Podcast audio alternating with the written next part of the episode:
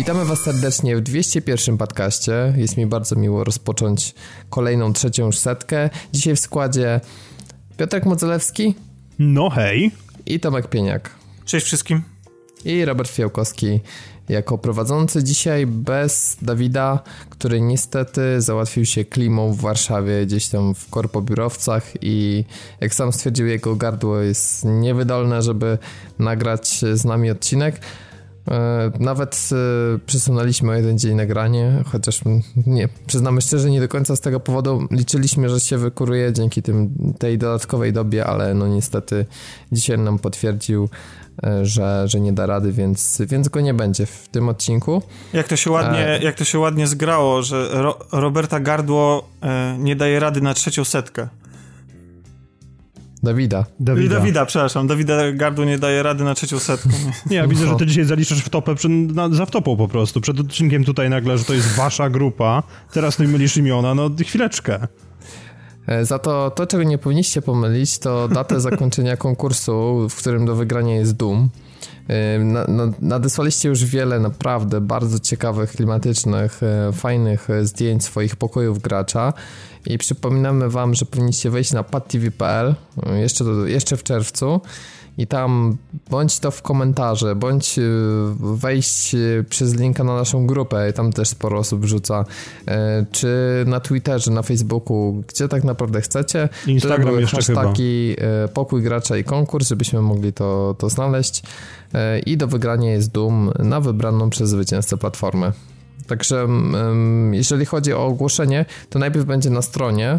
Mm, pewnie jakoś to wrzucimy za tydzień. Natomiast jeżeli chodzi o podcast, no to jeżeli wolicie formę słuchaną, to dopiero e, w kolejnym odcinku, który nie pojawi się za tydzień, tak standardowo, tylko za dwa tygodnie. Dlatego, że zaczynamy już cykl wakacyjny, lato z padem, e, a w zasadzie też nie do końca z padem, e, no bo jednak wiecie jak to jest, no te, te weekendy człowiek chce jeszcze bardziej wykorzystywać, ale też powodem jest to, że pojawia się mniej, mniej newsów, jest mniej gier, i no, to już jest nasza formuła, nie, pier nie pierwsze wakacje i też jesteście do tego przyzwyczajeni i raczej zawsze był pozytywny odbiór, że lepiej nagrywać odcinki co dwa tygodnie, ale żeby one były takie, takie mięsne, takie wypełnione zawartością, przynajmniej te półtorej godziny e, ciekawych rzeczy, więc z tego się trzymamy.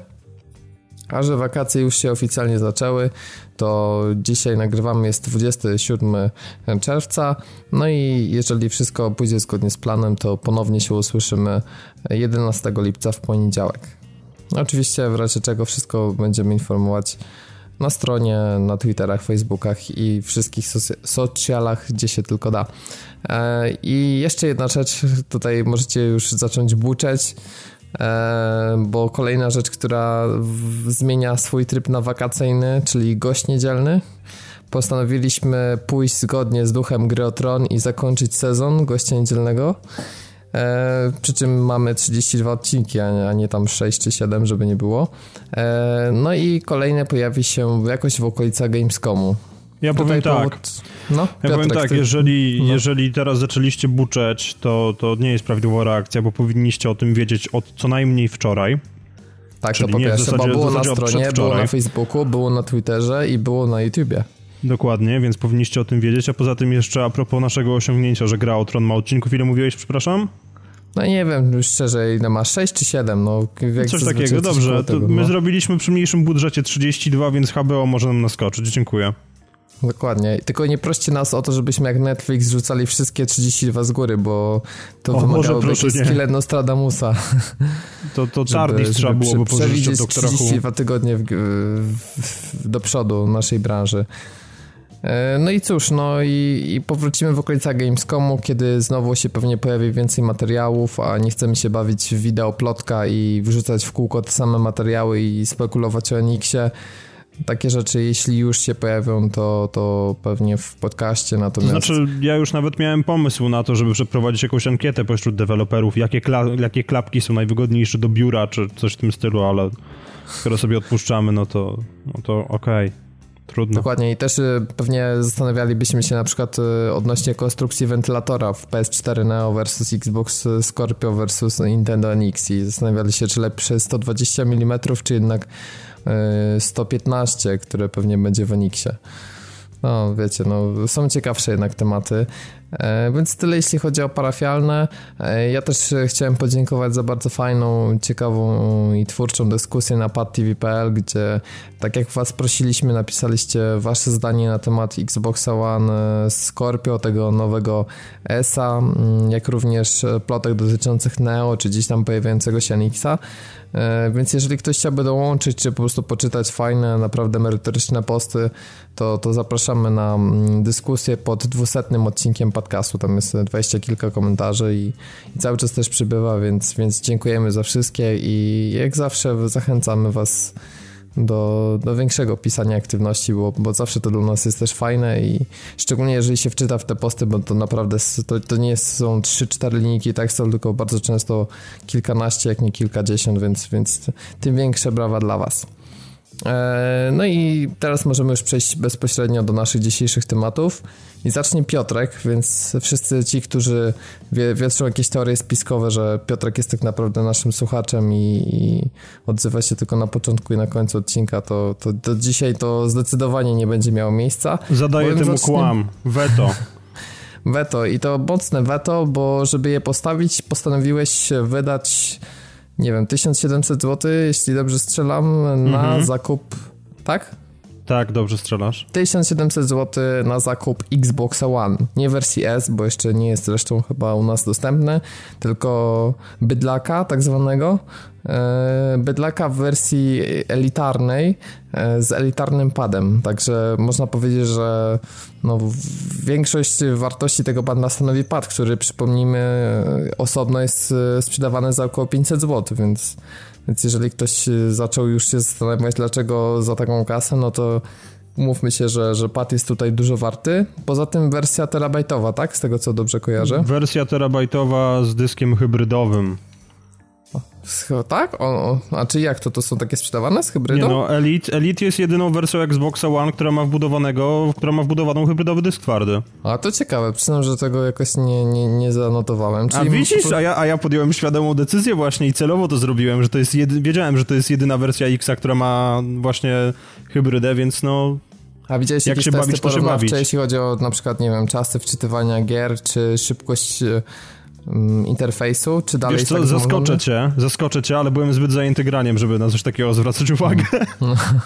No to dobry znak, czyli jednak w coś tam można pograć. No i tak, tak. wiadomo, że nie będziemy teraz przychodzić, nie wiem, budowa pada, albo na przykład, y, nie wiem, ekskluzywy na Xboxa i tak dalej, tylko po prostu parę osób też w komentarzach zapytało o wrażenia Piotrka dotyczące zakupu. E, dla niewtajemniczonych, chociaż mam nadzieję, że wszyscy wiedzą, to Piotrek do tej pory miał oczywiście kilka Xboxów 360, ale główną platformą było PS3. dokładnie. E, no właśnie, ale główną platformą było PS3, sztuk dwie, o ile dobrze pamiętam. No, trzy, ale to, to, to jest kwestia, to nie była kwestia awarii, powiedzmy w ten sposób. No dobra, no to trzy sztuki i później jedna sztuka PS4 i teraz, teraz pod telewizorem zawitał Xbox. Czy jak to, jak, jak to cztery sztuki? Czego cztery no. sztuki? Nie, powiedziałem trzy sztuki PS4, PS3 i jedna sztuka PS4. Aha, okej, okay, dobra, tak, tak, tak, wszystko tak, się zgadza. Można, można się w tych sprzętach zagubić, ale najważniejsze pytanie, czy jesteś zadowolony z zakupu? O mój Boże, tak. Okej, okay, dziękujemy, możemy przejść do kolejnego tematu. Dobrze, doskonale. Nie, tak prawdę powiedziawszy, no to no, przywitało mnie to, co powinno mnie przywitać, czyli aktualizacja oprogramowania, bo no, w dzisiejszych czasach nie może być inaczej, więc oczywiście Xbox sobie radośnie mielił po podłączeniu do sieci domowej. Jak długo? A, wiesz co, relatywnie niedługo, aż byłem zdziwiony, bo ta aktualizacja z tego, co się orientuje, była... Nie, no to dwa i pół. Nie, nie, ale aktualizacja z tego, co się orientuję, była dość, dość, dość obfita, patrząc na rozmiar. Już nie pamiętam dokładnie, ile to było, ale byłem dość, dość zdziwiony tym, że, że waży to tyle. Eee, I generalnie rzecz biorąc, no po tym jak to wszystko ruszyło, no to moim oczom ukazało się menu główne, które, no mówiąc dyplomatycznie, pozostawia dużo do życzenia. Mm, okej, okay, no czyli... Bardzo dyplomatycznie mówię. Czyli takie przejście z PS4 to jednak ze świata prostoty do, do świata skomplikowanych często Nie, to, to, nie jest, rzeczy. to nie jest rozwiązanie skomplikowane, wiesz, bo rozwiązania skomplikowane zwykle są skomplikowane z jakiegoś powodu. Tutaj natomiast wszystko jest utrudnione, po prostu. To jest tak, jakby oni dalej nie do końca się pozbyli E, z krwi tego Kinecta i niektóre rzeczy nadal są po prostu zrobione w tak debilny sposób, że no, no, no chcą, żebyś miał podłączoną tą konsolę, bo razem z systemem dostałem kod na 3 miesiące Golda i oczywiście chciałem go zaraz wklepać i w pierwszej kolejności mi się pojawiło okno, hej, przystaw kod QR do swojego Kinecta. Myślałem, miałem... że dostałeś kod na 3 miesiące Kinecta. Nie, nie, nie, nie, na 3 miesiące Golda. Na 3 miesiące Kinecta, wiesz, to, to użyłbym jako serwetki chyba. W każdym razie, no dostałem ten kod i w pierwszej kolejności mi się pojawiło, żebym przystawił, przystawił kod QR do, do Kinecta, natomiast dopiero potem, po, po kliknięciu jakiegoś tam przycisku się okazało, że można go też wpisać. Więc mm. no, dlaczego to jest w ten sposób utrudnione, no to, to nie wiem. W sensie do tej pory, dlaczego to jest tak utrudnione. Natomiast no, potem, potem było już relatywnie z górki, gdyby nie to, że sklep jest po prostu tak monumentalnym kubłem.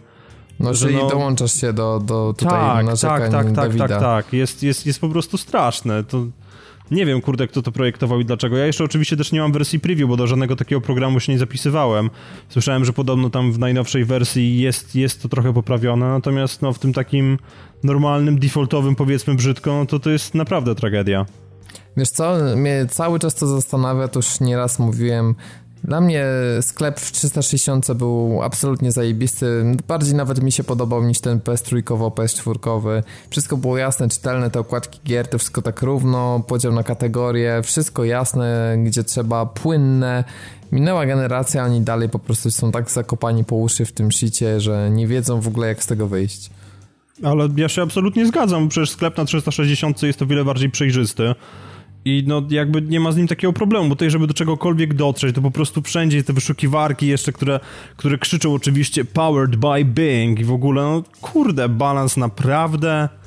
Wiesz co, to, to wszystko prostu... Microsoft tak robi dobrze, sprowadzając różne tytuły z 360, to jeszcze, żeby można było we wstecznej kompatybilności odpalić sklep, ale z nie grami na Xbox się. One. Nie obraziłbym to się byłby naprawdę. największy remaster, nie? Remaster w HD w sklepu z 360 powinni zrobić brałbym, nawet gdybym musiał za to zapłacić chyba, wiesz, bo naprawdę wejście i zobaczenie czegokolwiek to to jest przede wszystkim strasznie niejasne, bo jakaś gra występuje, ale występuje tylko w bundlu i musisz chodzić tego szukać, no kurde, naprawdę to można było zrobić o wiele prościej, mi się wydaje, i, i, i byłoby naprawdę lepiej. Ale czy złapali cię na jakąś promkę yy, i już coś w cyfrowej dystrybucji kupiłeś, czy pozostajesz jednak bardziej pudełkowy i w tym kierunku? To znaczy, wiesz co, powiem ci tak, że zastałem, zastałem sobie z Games with Gold The Crew, ale jeszcze go nie odpalałem i nie wiem w sumie, czy to jest ten już spaczowany, czy to jest dalej ten kubeł, którego doświadczyliśmy obydwaj e, w trakcie bety na PS4. Nie, to powinien być spaczowany, no. Tak słyszałem. Aha.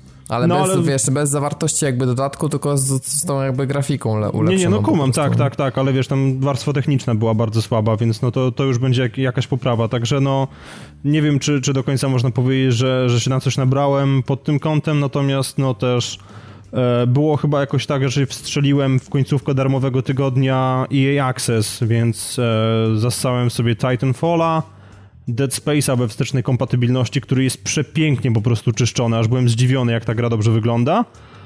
E, no a poza tym wypróbowałem troszkę dem. I mhm. moim pierwszym zakupem już wiem, jeżeli chodzi o, o Xboxa, e, będzie DLC do Sunset Overdrive. Obydwa, bo nawet nie wiedziałem, że drugie wyszło, a się okazuje, że są dwa. Mhm. A to grałeś w demo e, DLC do Sunseta?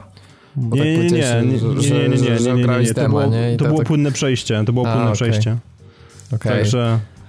No, e, także... Dobra, no to tyle jeśli chodzi o pewnie tam interfejs i te rzeczy sklepowe, no ale tutaj to co... Nie, wiesz co, to nie jest koniec, jeszcze jest jedna okay. rzecz, którą muszę powiedzieć, bo przy całej swojej multimedialności, tak, i tym jak kilka lat temu nawet zachwycaliśmy się, że odtwarzasz multimedialny w Xboxie to, to czyta tyle formatów w porównaniu do PS4, ach i och Boże, jak cudownie, jest jeden kubeł, którego po prostu zrozumieć nie jestem w stanie, a mianowicie Xbox nie czyta napisów zembedowanych w plikach. Na, nawet tych takich właśnie, no bo to, że nie czyta jakieś tam, nie wiem, SRT czy TXT, to jeszcze nie, nie, nie, nie, nie czyta, nie, czy, ale... nie czyta nawet takich, które są po prostu na twardo zakodowane. A PS4 czyta z tego, A co PS4 kojarzę. robi to bez najmniejszego problemu, jeszcze możesz sobie wybrać wielkość czcionki, kolor, tło i tak dalej, więc po prostu no nie wiem, nie wiem skąd to się wzięło, ale Microsoftowi na, naprawdę należą się brawa za tak, tak piękne spieprzenie sprawy. Ale stare Top Geary z NASA działają generalnie, puszczone eee, No, część tak. Tak? Co, co znaczy część tak? Nie wszystkie? No to oznacza, że niektóre, które są tam jakoś, wiesz, ambitnie zakodowane w, w, jakimś, w jakimś TS albo coś w tym stylu, to czasami mają problem z dźwiękiem. Mhm. Czyli dalej nie ma rewelacji. Czyli dalej nie ma rewelacji, niestety, no ale na to się nic nie poradzi. No ale to, to rozumiem, że chciałeś już przejść do innych rzeczy teraz. Znaczy jednej rzeczy konkretnej jeszcze, czyli pada tak naprawdę, no bo to jest, to jest na pewno rzecz, no, która robi wrażenie i on, powiedz mi jedną rzecz, tak z ciekawości, czy on jest też zapakowany tak samo jak, jak pad kupowany oddzielnie, czy jednak jest jakieś biedniejsze opakowanie w tym wszystkim? Jest, jest, jest, jest pokrowiec jak od lustrzanki.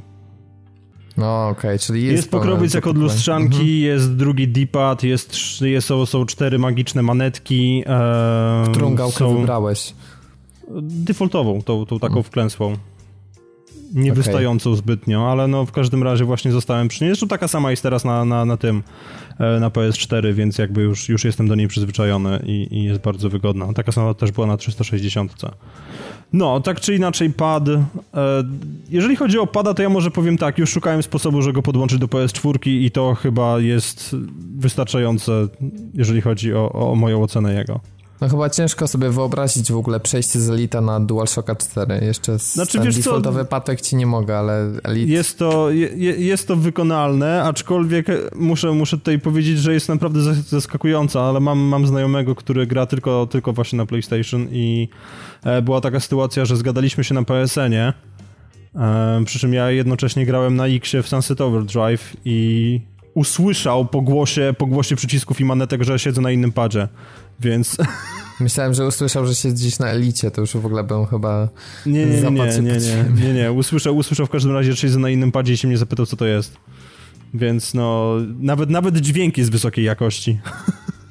A korzystałeś już może z tych manetek, które są pod uchwytami? Mm, czy to, to faktycznie jak w jakiejś grze, no, nie wiem, chociaż w Sunset Overdrive na przykład coś sobie zmapowałeś pod te przyciski, żeby nic, sobie... Nic sobie pod to nie mapowałem, nie korzystałem z tego w ogóle, ponieważ mam jeden bardzo podstawowy problem, mianowicie moje palce są zbyt długie i jednym palcem chwytam obydwie.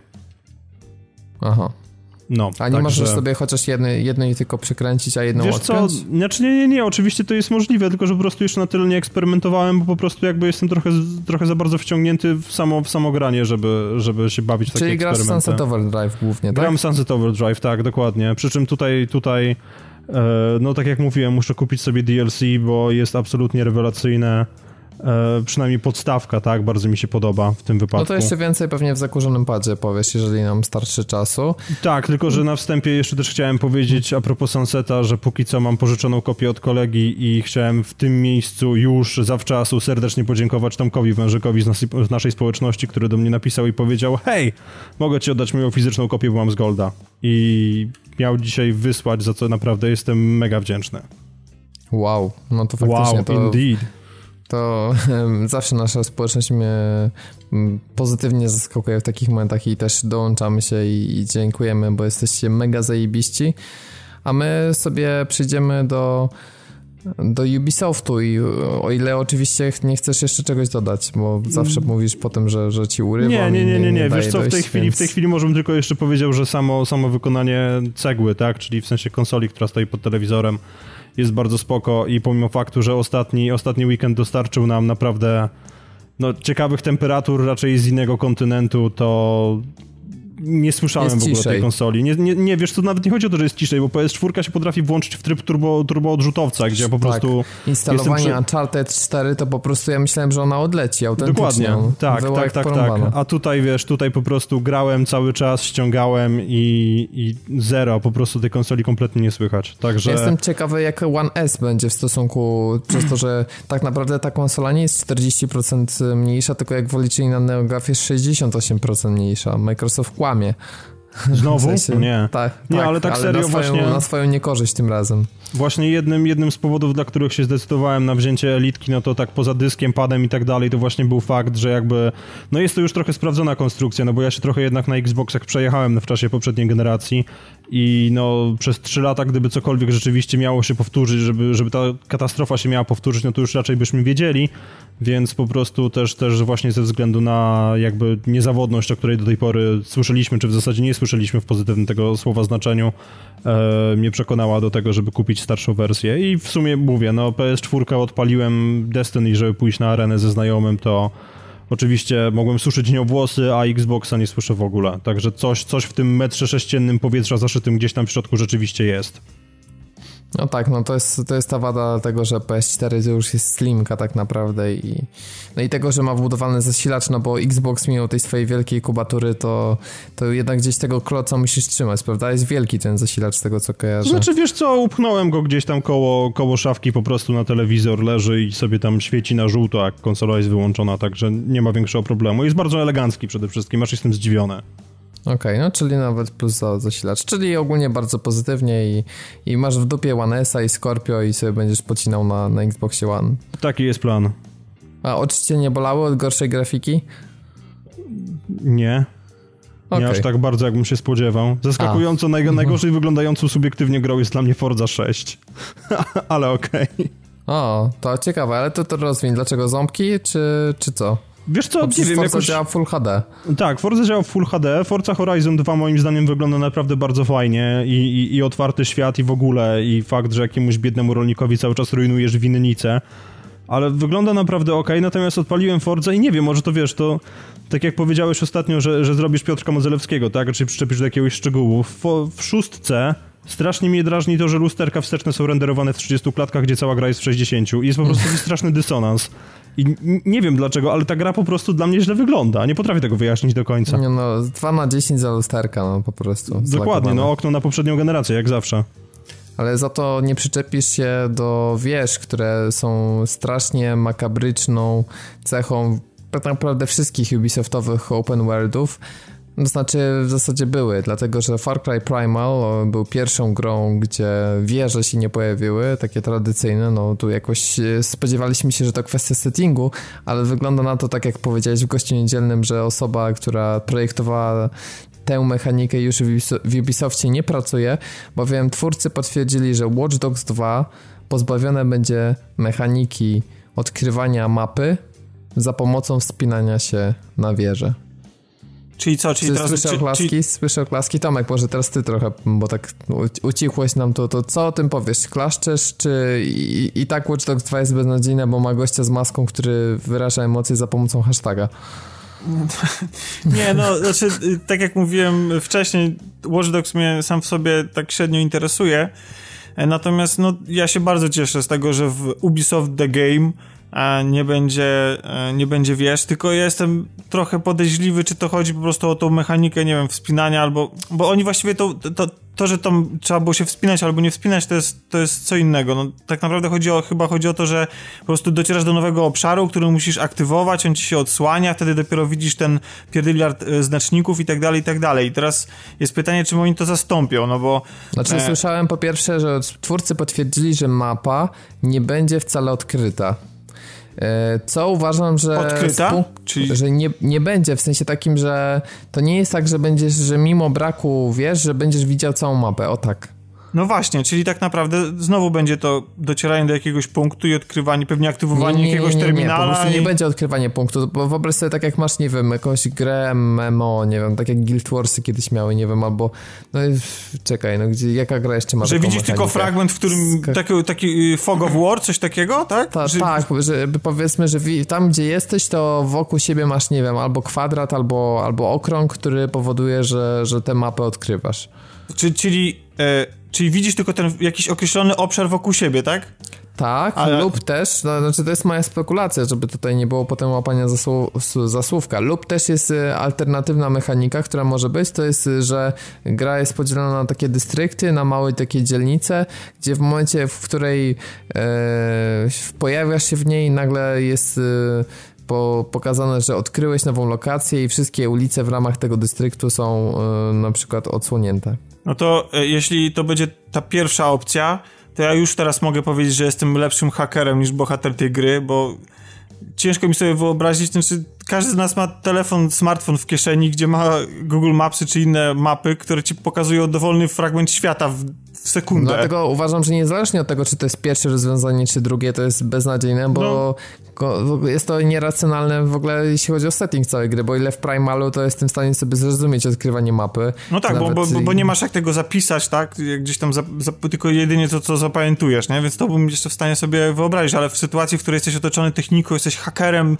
z dostępem do wszystkich możliwych technologii, to jest absurdalne. Znaczy, z jednej strony ja się cieszę, bo ja nienawidzę tego, te, tej mechaniki, ona mi się już znudziła, to jest takie powtarzalne no tak. i Myślę, że Assassin kolejny... to najbardziej zaorał już tymi wieżami po prostu. E, tak, i, i nawet oni potrafili do Decru chyba, tak? Też to przemycić, czyli nawet do tak, samochodów. Te, te również tak, to było. Też było. I pomija, no nie pomijając e, Watch Dogs 1, które również miało kretyńską mechanikę, bo, bo znowu mówimy tutaj o mieście, który ma największą na świecie sieć kamer miejskich miejskich, a nie jesteś w stanie zobaczyć yy, znaczników na mapie i musisz wchodzić na jakieś durne wieże, no to już tak samo. No więc, yy, no więc właśnie, no, tylko jest pytanie, czy bylibyśmy szczęśliwi, gdybyśmy dostali całe miasto od razu, bo yy, tak. ta mechanika odkrywania poszczególnych dzielnic albo jakichś skrawków i dostępu do tych dzielnic, do, do skrawków terenu, to, to jest właściwie od GTA 3 już, prawda? Czy od pierwszej tego typu gry. E, głośnej, e, która, która tak zaprojektowała i wpłynęła na to, jak wyglądają mm, otwarte światy. Więc gdzieś tam coś się za tym kryje, za tą mechaniką, tak? Ten, ten, żebyśmy mieli to poczucie pro progresu. Może, może chodzi o to, że bo wiem, że Ubisoft lubi nawalić tych znaczników, może chodzi o to, żeby w tej mechanice chodziło też o to, żebyśmy nie dostali po prostu takiego, nie wiem, no, zeza rozbieżnego, no, że, że, po, po, włączeniu mapy, żeby, żeby w ogóle ta mapa się mogła, była w stanie załadować, bo mogła, Ale wiecie konsola co, mogłaby może... paść od ilości tych znaczników naraz, nie? Więc... E... Może, może Ubisoft ma jeszcze inny pomysł na to wszystko. Może oni stwierdzili, że w związku z tym, że wchodzimy w dobę VR-u i tak dalej, to oni będą fajni, żeby zobaczyć znaczniki na mapie, będziesz musiał podnieść telefon bohatera do oczu i zrobić to za pomocą wirtualnego AR. W sensie, że coś no. tak jak miała Nokia, że idziesz po ulicy i ci się wyświetla... Tak, tak, tak, na tej tak. zasadzie właśnie, tylko że w grze, bo to Ubisoft byłby, byłby w stanie właśnie taką głupotę zrealizować. Oczywiście, że byłby w stanie, dlatego że w grze nie będzie punktów e, doświadczenia, tylko będzie liczba śledzących e, bohatera w sieci. I to ma być system, który a, całkowicie zastępuje e, właśnie punkty XP. W związku z tym, jeżeli nasza ilość followersów będzie odpowiednia, to dopiero odkryją nam się znaczniki i odkryją nam się nowe misję, to jakby odpowiadając na pytanie, czy będzie mapa z, pierdyliardem znaczników. Ja czyli, po rozumieć... prostu, czyli po prostu Resi the Game, tak? Czy tam jakiś inny No YouTuber? tak, gracze rozpoczną grę, kiedy tylko ludzie z grupy DeadSec nas followują. Okay, Ale dobra, robiąc kolejne zadanie, po prostu nagle się okaże, że wszystkie nerdy w okolicy i nastolatkowie będą nas śledzić i po prostu ludzie będą sobie nabijać ego, że wow, w prawdziwym świecie mam tylko 150 followersów, a w Watch Dogs 2 już mam 20 tysięcy, ale jestem fajny. Ja się, ja się tylko boję tego, że to mogą się pojawić wiesz, jakieś takie dziwne patenty, typu, że hej, alter ego twojego kutasiarza, czy głównego bohatera, to bloger modowy i dlatego kup sobie w PlayStation Store spodnie za 4,99 i zdobądź dodatkowych 500 followersów w grze.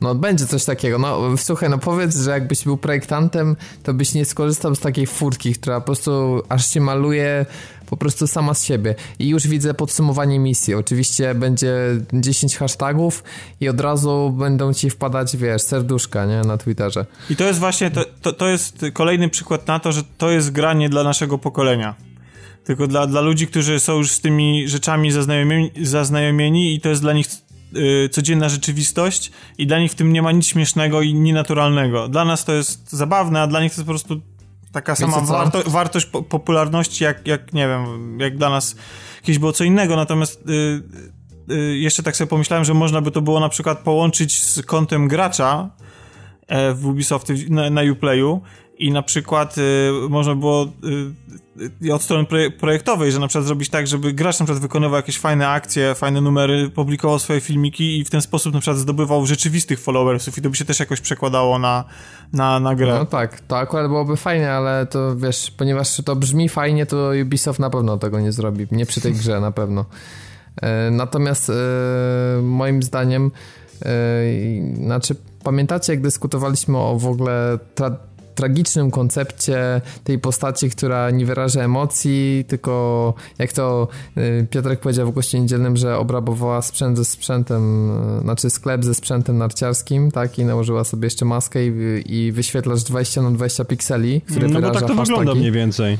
No tak wygląda, no i my po prostu łapiemy się za głowę, ale prawda jest taka, bo z ciekawości ściągając sobie e, gameplay właśnie na potrzeby montowania gościa, spojrzałem na komentarze odnośnie tego gameplayu i zwiastunu, to ludzie tam piszą, że wow, ale to jest zajebista postać, ja bym chciał taką maskę i tam jest, wiecie, 150 lajków, nie, pod tym.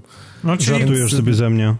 Nie, no nie naprawdę, mówię serio, no do grupy amerykańskich nastolatków, czy w ogóle nastolatków, nie tylko amerykańskich, to jest przecież jak nic po prostu idealne dotarcie do, wiesz, do wybranej grupy docelowej. No więc panowie po prostu starzejemy się, no. I taka jest prawda. I właśnie ta gra Ubisoft tą grą nam mówi, że jesteśmy już z innego pokolenia. I że oni... Oni, że to jest, to, jest, to jest wykładnik tego, że jesteś stary i nie rozumiesz rzeczy. Znaczy nie, to nie chodzi nawet, że nie rozumiem. No, po prostu to są rzeczy, które, y, którymi ja się jakby nie otaczam, tak? Jakby mamy jakoś inne poczucie estetyki, y, inne rzeczy są dla mnie, nie wiem, cool, czy jak to się tam teraz mówi. Y, po prostu... no, teraz bo- to już rzeczywiście poleciałeś. No, y, latami Za 90. moich czasów No mówiło się wdecha. Ale, no, ale, ale serio, no tak, ale tak, ale ta, tak to wygląda, więc... y, Bo jeszcze może serwus nam powiesz na, na początku kolejnego odcinka, ja się zaczynam obawiać, naprawdę. No ale no niestety, no jesteśmy wychowankami lat 90. I, i, i- coraz, coraz częściej będzie tak, że te współczesne settingi do nas nie będą trafiać i współczesni bohaterowie, no. No powiem Ale, tak. ale z e, drugiej strony, z drugiej strony dostajemy też bardzo dużo gier, które jest skierowane dla, dla naszej kategorii wiekowej, tak no to nazwijmy. właśnie, więc typu, poważni typu chłopcy grają w. Mafię Trójkę, No. a tamci mogą sobie grać w Watch Dogs 2. No, chociażby to jest idealny przykład tego, gdzie gry z podobną mechaniką, jak bardzo nas klimat jednej gry interesuje, a drugiej totalnie odpycha. Znaczy, no żeby nie było, no jakby klimat y, hakowania jest fajny i cały czas mówię, że y, film z lat 90., czyli hakerzy z Angelina Jolie, mimo swojej kiczowatości i ogólnej takiej filmowej beznadziejności, to jest jeden z moich ulubionych filmów i bardzo, bardzo ciepło go wspominam. E, no, No, tylko, ale że... wiesz, to, ten wymiar hakowania jest zupełnie inny. Tak. Mówimy, że główny bohater, który jest taki na siłę kuli, bi- bije wszystkich kulą bilardową, gościu z hashtagiem na mordzie, e, San Francisco, jakieś skakanie po dachach, e, no to nie, to, to nie jest żadne, żadne hakowania, bo nie wiem, e, zamiast podejścia do konsoli, to poprzez telefon, nie wiem, manipulowanie to już jest takie Znaczy wiecie, no ale to, top, to, to, ale to, samo, to samo było w pierwszej części, tylko że tam gość był właśnie taki, mm, to był główny bohater, był taki, z którym można było się prędzej w naszym wieku zidentyfikować, bo, bo, no, bo był, był, dojrzałym tam kolesiem z dramatem rodzinnym i tak dalej i, i, i to było bliższe nam, natomiast no widocznie z badań wyszło Ubisoftowi, że czas przestawić y, tą grę na, na młodszego odbiorcę i to się lepiej sprzeda. No i okej, oni mają do tego prawo, tak jak mówię, no my dostajemy y, i tak dosyć sporo dojrzałych gier traktujących o 30-40-latkach i, i trafiających w nasze gusta, więc y, po prostu ta gra coraz, coraz bardziej wygląda jak nie gra dla nas, tak. No i nie, chyba nie ma co więcej mówić, no po prostu no jest pozytywny aspekt, czyli brak, brak tych wież, ale cała reszta to, to wciąż e, nie dla nas. Ja tylko mam nadzieję, że powoli to będzie standardem. Mirror's Edge, którym, o, o którym opowiem w tym odcinku, również nie ma tej mechaniki. Wydaje mi się, że ona została mocno napiętnowana przez graczy i wyśmiana i to nie tylko przez, e, przez nas, ale również nawet przez tych młodszych graczy co śmiem twierdzić e, sprowadzi się do tego, że e, ta mechanika zniknie w przeciągu dwóch lat w ogóle z gier tego typu. Uważam, że już po prostu się przepaliła i wszyscy się na to po prostu nastawili, ale mam nadzieję, że, że ten pomysł już, e, już się wypala. Tak jak pomysł Criterionu, który w zasadzie umarł zanim jeszcze się narodził. E, Wciąż wracamy w wielu newsach, plotkach do tego nieszczęsnego zwiastunu, to, to chyba za duże słowo, do filmiku, w którym Criterion pokazuje jakieś tam szkice koncepcyjne, jakieś Ja- ja muszę animacje na, interweniować, na, bo nie animacje w- na nowym zniesę, projekcie w Robert, Blenderze, prawie to tak wygląda, pusty Stop. projekt w Blenderze. Coś takiego, no generalnie mm, nie było tam gry, to trzeba przyznać. Ale mm, Criterion twierdził, że już niebawem, już wkrótce ciężko pracujemy nad zupełnie nową grą wyścigową. no to wiadomo, no, seria Burnout pozwoliła takie deklaracje brać poważnie i wiele osób czekało, my z Piotrkiem również, no ale jak się dowiedzieliśmy już oficjalnie od EA, możemy przestać czekać, bo gra się nie, nie ukaże, a Criterion całkowicie zmienia branżę. Piotrek, dla mnie, ci, dla... oddaj, oddaję ci honor, rozumiesz, to jest głównie tw, wiesz, twoje ulubione studio, czy było, więc powiedz, czym, czym teraz panowie legendarni z serii Burnout będą się zajmować i dlaczego to nie ma nic wspólnego z samochodami? Ja się tutaj na początku wyrywałem, ale nie dałeś mi dojść do głosu, z czego nie jestem zadowolony, trzeba byłoby powiedzieć. Natomiast no, to, to, to, co oni pokazali, to nie, był, to nie był Criterion, tylko to były szczątki Criterionu i to nie był zwiastun, no to były siatki nałożone na kłady, które spadały z nieba i ludzie mówili That's cool, man! Brat, brakowało mi tam tylko słowa radical w pełnej wersji. Tam siedzieli w jakimś barze zrobionym w tym studiu i nie, nie chcę tego pamiętać, szczególnie, że rok po fakcie, czyli na zeszłorocznym M3 oni się upierali, że hej, teraz na social media będzie więcej aktualizacji odnośnie naszego nowego projektu, który jak wszyscy wiemy zginął, a panowie z Criterionu są teraz zajęci robieniem e, Gwiezdnych Wojen. Czyli wszystkie, wszystkie, wszystkie studia Electronic Arts robią teraz Gwiezdne Wojny. A nawet studia nie do końca związane z EA, tylko wspierane, czyli Respawn chociażby, też robi grę w świecie Gwiezdnych Wojen. Wszyscy robią Gwiezdne co, co Wojen. Ma, co, co ma sens, bo y, zauważmy, że y, podobno oni mają licencję wykupioną na 10 lat, y, jeśli chodzi o Gwiezdne Wojny Electronic Arts i już kilka lat zmarnowali i nie wydali nic poza Battlefrontem, więc teraz muszą rzucić wszystkie ręce na pokład i produkować tego na masową skalę, żeby nagle zaczęły wyrastać jak grzyby po deszczu kolejne tytuły, nie? Żeby zdążyć przed tą końcem tej licencji może. No, to prawda, ale Respawn, co ciekawe, nie stworzy y, jakiejś sieciowej strzelanki, tylko to ma być kolejna gra z przygodo przygodowo y, czy też akcji y, z widokiem z trzeciej osoby, także bardziej w klimatach tego, co robi zespół Amy Henning niż, niż e, multiplayer. No ale jeśli chodzi o Criterion, wiadomo co robią. Oni tam przejawiali się gdzieś, jeśli chodzi o te, te studia, ale oni chyba w ogóle mają wspierać, a nie tworzyć swój własny tytuł z tego, co to co Tak, bo się zdaje, że oni w ogóle byli odpowiedzialni za wyścigi speederami, znaczy wyścigi speederami, tak, za to, co, co można było ewentualnie na Endorze sobie polatać, że oni podobno maczali palce w modelu lotu, nazwijmy to. Aczkolwiek no bez Alexa Warda i, i, i Fiony Sperry i Paula Rossa i całej reszty tych ludzi, ja nie wiem, kto, no tam chyba Matt Webster tylko został ze starej gwardii, e, takiej, która, która tworzyła właśnie Burnouty, bo cała reszta jest albo w Ghost Games, albo w Three Fields Entertainment i robił Dangerous Golf, także no, czy zrobili już w zasadzie, bo ta gra wyszła i nawet nie wygląda aż tak jakoś tragicznie, natomiast no, sam Criterion, no można na nim postawić krzyżyk, tak, no bo lata świetności, Burnout 3, Burnout Revenge, Black i tak dalej, no to Ale to, ja tego to tak nie ogarniam, przecież Paradise to nie była jakaś wtopa straszna sprzedażowa, dlaczego nie ubili tę markę, no to nie... nie. Paradise, tak... nie, nie, moment, Paradise nie był wtopą sprzedażową, Paradise był wielkim sukcesem, bo on najpierw na konsolach się sprzedał jak powalony, a potem go jeszcze, jeszcze EA zmusiło, żeby wydali to na PC-ta. Więc no, wydaje mi się, że pod kątem sprzedaży Paradise'a naprawdę tutaj nie ma jakichkolwiek zarzutów. Potem e, w momencie, kiedy przepraszam, zaczęło się rzeźbienie w jakichś dziwnych rzeczach, no to po, po, powstał ten radosny Burnout Crash, tak, z widokiem z góry i komiksową grafiką a no potem się skończyło i jest mi naprawdę znaczy, strasznie... Need for Speedy, pamiętajmy, które no im nie wyszły, no bo tak. oni cały czas chcieli zrobić Burnouta, a nie Need for Speeda, no No bo to, to był, umówmy się, Burnout zreskinowany na potrzeby Need for Speeda, no bo no, no wielkie jakieś tam boosty, dopałki i tak dalej, no przepraszam, to były dobre gry, tak, w sensie takim, że, że jako po prostu zręcznościówki były naprawdę spoko, ale nie był to ani Need for Speed, ani Burnout. To było no, coś, no, co stało w rozkroku. totalny. No bo wiecie, bo wyszło po prostu z tabelek i z wykresów, że trzeba co roku wypuszczać nowego Need for Speeda, a nie może się tym zająć jedna ekipa, bo się ich zajedzie i te Need for Speedy nie będą od siebie się niczym różnić, więc wymyślili, znaczy podejrzewam, że tak właśnie było, że po prostu zrzucą to na kolejne studia, bo przecież każdy kolejny Need for Speed był robiony tam przez kogoś innego, albo prawie przez kogoś innego. To znaczy nie no, wiesz co, bo tam... Criterion z Ghost Games na zmianę to No, więc, chyba, więc no, no i, wcześniej... Wcześniej przecież było tak, że tymi Need for Speedami się praktycznie na pełen etat zajmowało studio Black Box i nie wiem dlaczego oni je zamknęli, po, po jakiej grze i co się stało, ale to nie, no... To nie było po Pro Street? Nie, nie, nie po Run. Run, Run to był 2008, po, po Deranie chyba. The Run, tak. Znaczy... E, Wiecie, znaczy Electronic Arts ma taką tradycję niestety u, ubijania studiów, które przejmują. Ja na przykład mam do nich ogromny żal za Westwood i za to, co oni w, za to, co zrobili z serią Command Conquer e, i, i w ogóle za, za, za cały Westwood i oni tam dwa lata temu, czy w zeszłym roku, puścili taki film wspominkowy o tym studiu na E3.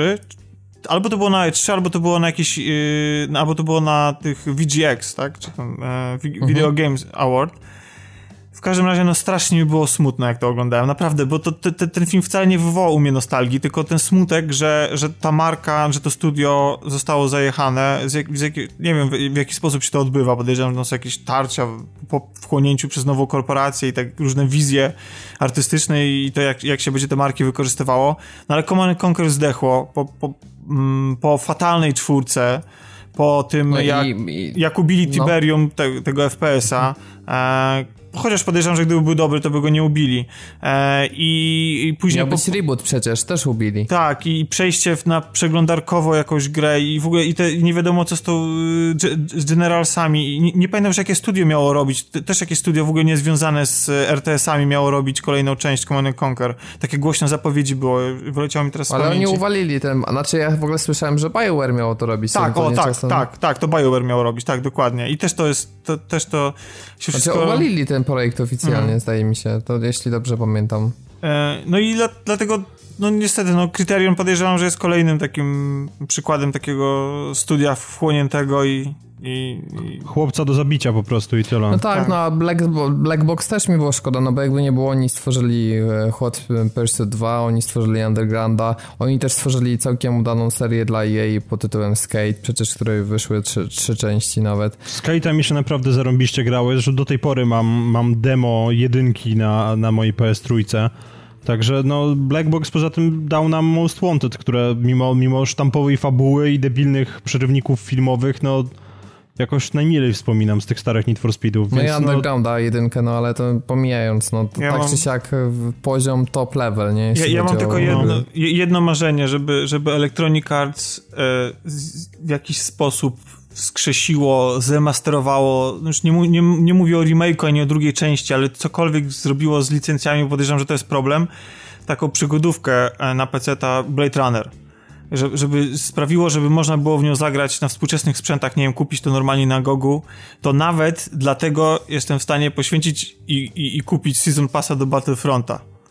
I teraz masz swoje płynne przejście.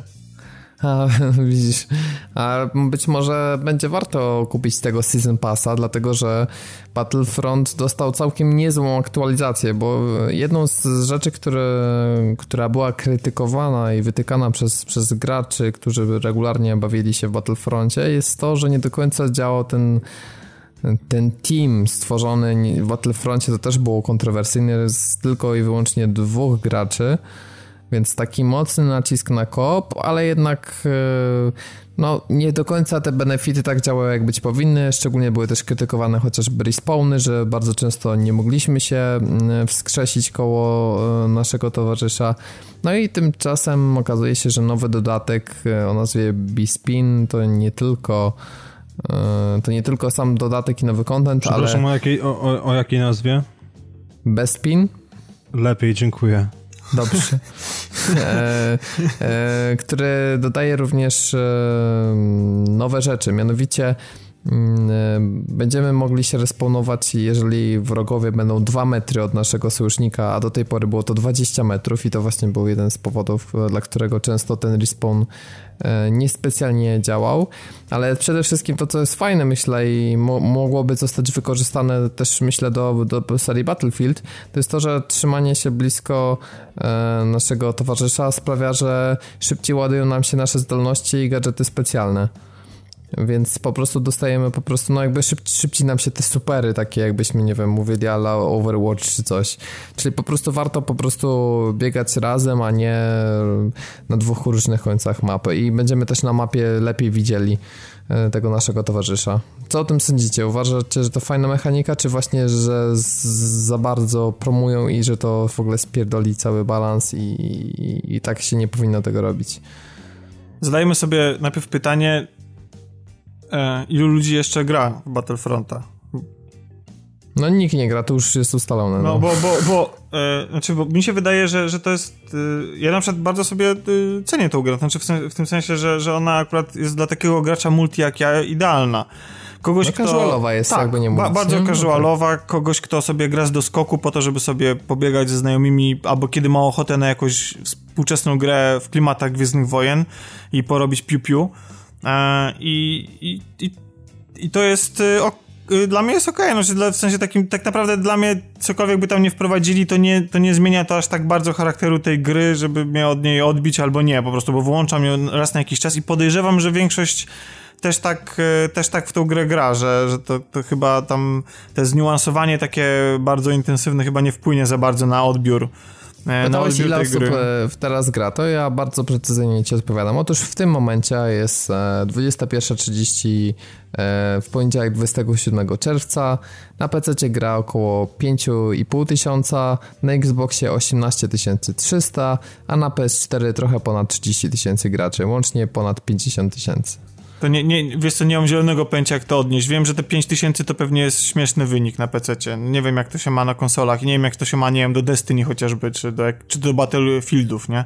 No nie, no ale w sensie, no dobra, znaczy na PC myślę, że mogą być problemy, tak? No bo 5000, mówmy się, to jest mało, ale myślę, że ta, ten wynik zarówno na, Xbox, na Xboxie, jak i na PS4, to to nie jest jakiś y, strasznie No to super, no to super. No to jeżeli, jeżeli Electronic Arts się udało przyciągnąć i, i, zatrzymać przy sobie taką ilość graczy, no to bardzo fajnie, no to... Znaczy to nie jest to też oszałamiające, bo przyrównajmy do tego, że gra się sprzedała tam chyba 13 milionów egzemplarzy, no to wiesz, to nawet nie jest 10%, tak? To, to jest... To no tak, a, a nie można tego... Nawet nie jest 1%. A nie można tego zrzucić na to, że, że ludzie kupili ją dla kampanii single player, nie? No nie można, no niestety.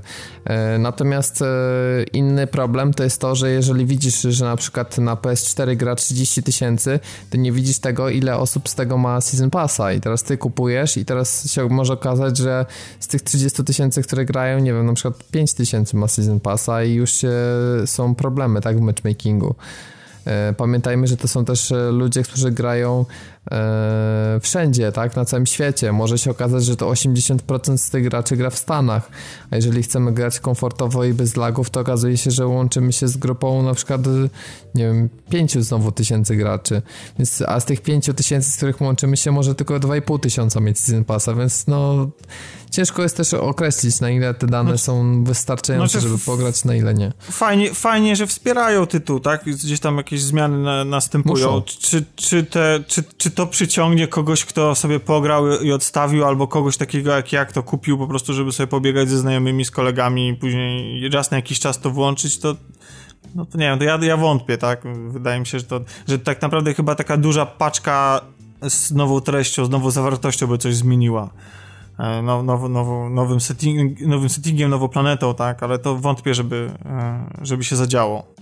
Znaczy oni chcą przyszykować w przyszłym roku Battlefronta dwójkę, w związku z czym nie, nie spodziewałbym się, żeby te dodatki były jakieś ogromne i one raczej, no tam coś tam dodają, parę mapek, parę broni, ale to, to, to nie jest nic wielkiego i myślę, że to tempo zostanie utrzymane ale wiesz, w kontekście tak, sequela przyszłorocznego. Ja, ja, ja się tak teraz zastanawiam, e, jak Electronic Arts sobie wyobraża ten, tego następnego Battlefronta i jak oni będą chcieli go zareklamować, bo teraz wiadomo, jakby przede wszystkim bardzo długo nie mieliśmy gry w świecie Gwiezdnych Wojen współczesnej. E, po drugie, no, była premiera długo oczekiwanego epizodu siódmego i teraz podejrzewam, że y, przy, przy, okazji następnych czy tych spin-offów Star Warsowych, czy kolejnych epizodów to, to ciśnienie i oczekiwanie będzie trochę mniejsze. I, i, I też ludzie wiedzą, jak wyglądał pierwszy Battlefront i tak się zastanawiam, w którą stronę oni pójdą, żeby żeby zachęcić ludzi do ponownego wywalenia kasy na premierę, bo znaczy, no, podejrzewam, że będzie ten ka kampania single, nie? No właśnie, no ale... no to będzie jak z Titanfallem 2, zobacz jak prezentują, nie? Też niby bardzo podobnie, no to tu dodali linkę, to tam też dodadzą no jakiś tak. jeden patent gameplayowy, na którym się skupią, oprócz tego będzie trailer do singla, no przewidywalne myślę. No tylko tyle, że podejrzewam, że on nie będzie aż tak, ten single player, nie będzie aż tak rozbudowany jak przy innych produkcjach, yy, które będą nastawione akurat na ten tryb od Electronic Arts, jeśli chodzi o Gwiezdne Wojny.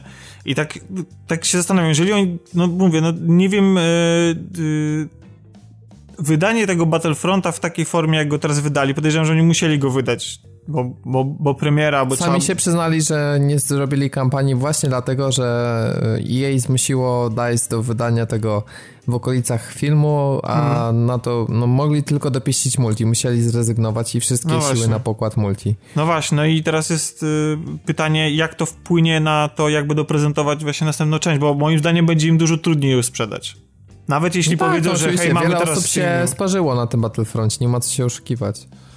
No, tak podejrzewam, że hardkorowi y, gracze multi jakby po prostu jakby odbili się ze względu na to, że to jednak jest bardzo mocno casualowa gra, a, a z kolei casuale, no cóż, no im wystarczy to, co mają, nie? No właśnie, więc y, może się okazać, że nie potrzebują sequela w ogóle, tylko oni najchętniej by się dalej bawili od czasu do czasu tą godzinkę w, w pierwszym Battlefroncie, nie? A nie wydawali kolejne 60 dolarów na, na grę, którą już w sumie znają i która im do szczęścia wystarczała. Więc, y, więc myślę, że zgadzam się z tym, że będzie ciężko. Natomiast e, myślę, że bardziej polaryzującą rzeczą i taką, która no, nie wywołała jednoznacznej reakcji graczy mimo wszystko, jest decyzja również Electronic Arts, a konkretnie BioWare, który jednak jest fragmentem firmy, aby w Mass Effect Andromeda całkowicie porzucić system moralności. Przy czym nie chodzi mi tutaj o to, że bohater będzie jakimś totalnym dupkiem i nie miał żadnego kręgosłupa moralnego. Chodzi mi o system Paragona i Renegata, który cechował trylogię Mass Effecta, który wprowadzał rzecz, która mi straszliwie po prostu mm, tak mega zubażała to uniwersum i przede wszystkim no, postać głównego bohatera, czyli fakt, że musieliśmy grać albo absolutnym frajerem, który na wszystko się godzi, po prostu był dorany przyłóż i na wszystkie posyłki jak najbardziej E, z chęcią reagował, albo takim dupkiem, że nawet jak ktoś był naprawdę dla nas w porządku i, i nas wspierał, to za każdym razem musieliśmy nóż w plecy, albo jakieś skrzydliwe komentarze, albo grać po prostu takim mega zgorzkniałym typem, który często na siłę jest, e, jest zły tak, żeby, żeby był zły, a nie dlatego, że ma jakieś tutaj szczególne motywacje. I ten system ma całkowicie zniknąć. I Piotrek, może ty się odniesiesz jako tutaj nadworny fan Mass Effecta, który skończył wszystkie części łącznie 50 57 razy. No, może powiesz tutaj parę słów. Ja jestem zadowolony.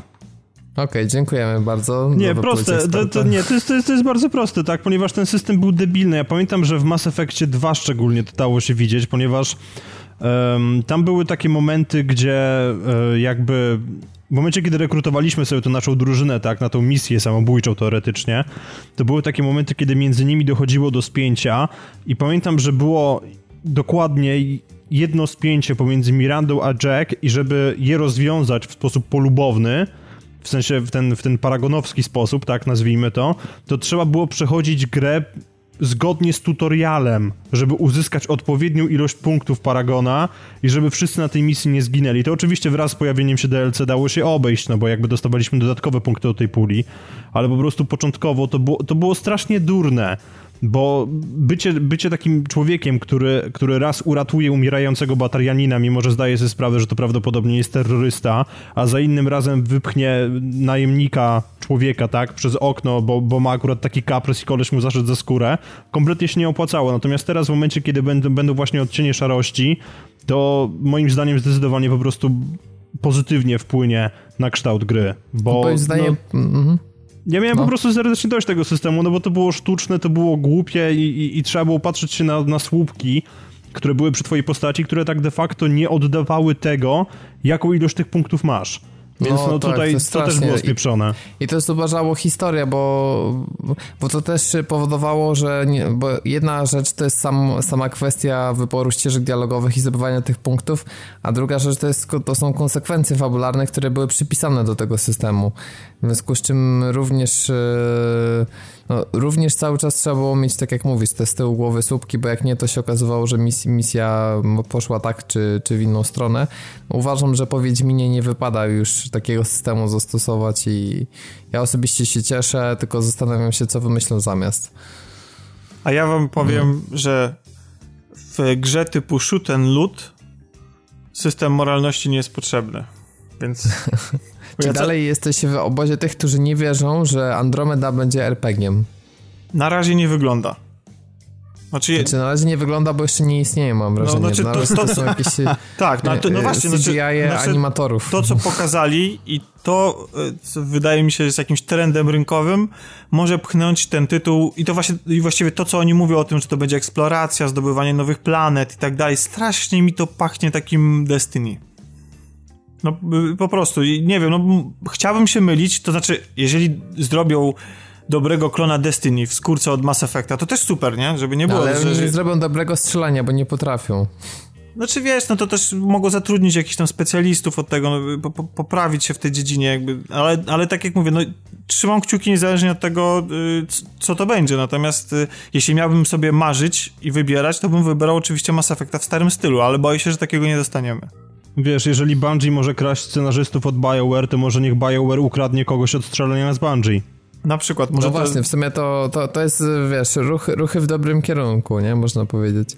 Chociaż skoro oni się tak pozbyli tych scenarzystów, to zaraz się okaże, że Mass Effect Andromeda nie ma w ogóle scenariusza, a wszystko, co jest dotyczące fabuły tej gry, będzie w czterech książkach, które pojawią się przy okazji premiery tej gry. No one się nie pojawią, wiesz, przy okazji premiery, one się pojawią od sierpnia tego roku chyba do jakoś do wiosny 2018, Dobrze, także może, słowo, może... w związku z premierą. Okej, okay, tak. ale to wiesz, może się po prostu okazać, że zakończenie gry poznamy z książki, która wyjdzie dwa lata, znaczy no półtora roku po jej premierze. Może się też okazać, że stwierdzą ci w środku gry, że będziesz, tak jak masz system ten Grimoire, który pokazuje ci Bungie.net, to to będziesz miał nie, system, proszę, który proszę będzie nie. ci odsyłał do konkretnej stronicy w książce Mass Effect i tam dowiesz się więcej na temat świata. No to mi w sumie przypomina stare zabezpieczenia antypirackie z gier PC-owych. Otwórz instrukcję na stronie 67, czwarte słowo. Ale Mam wiecie... nadzieję, że nikt z BioWare nas nie słuchał i na to nie wpadnie, bo... Ale oni są do tego zdolni, więc wcale by mnie to nie zdziwiło.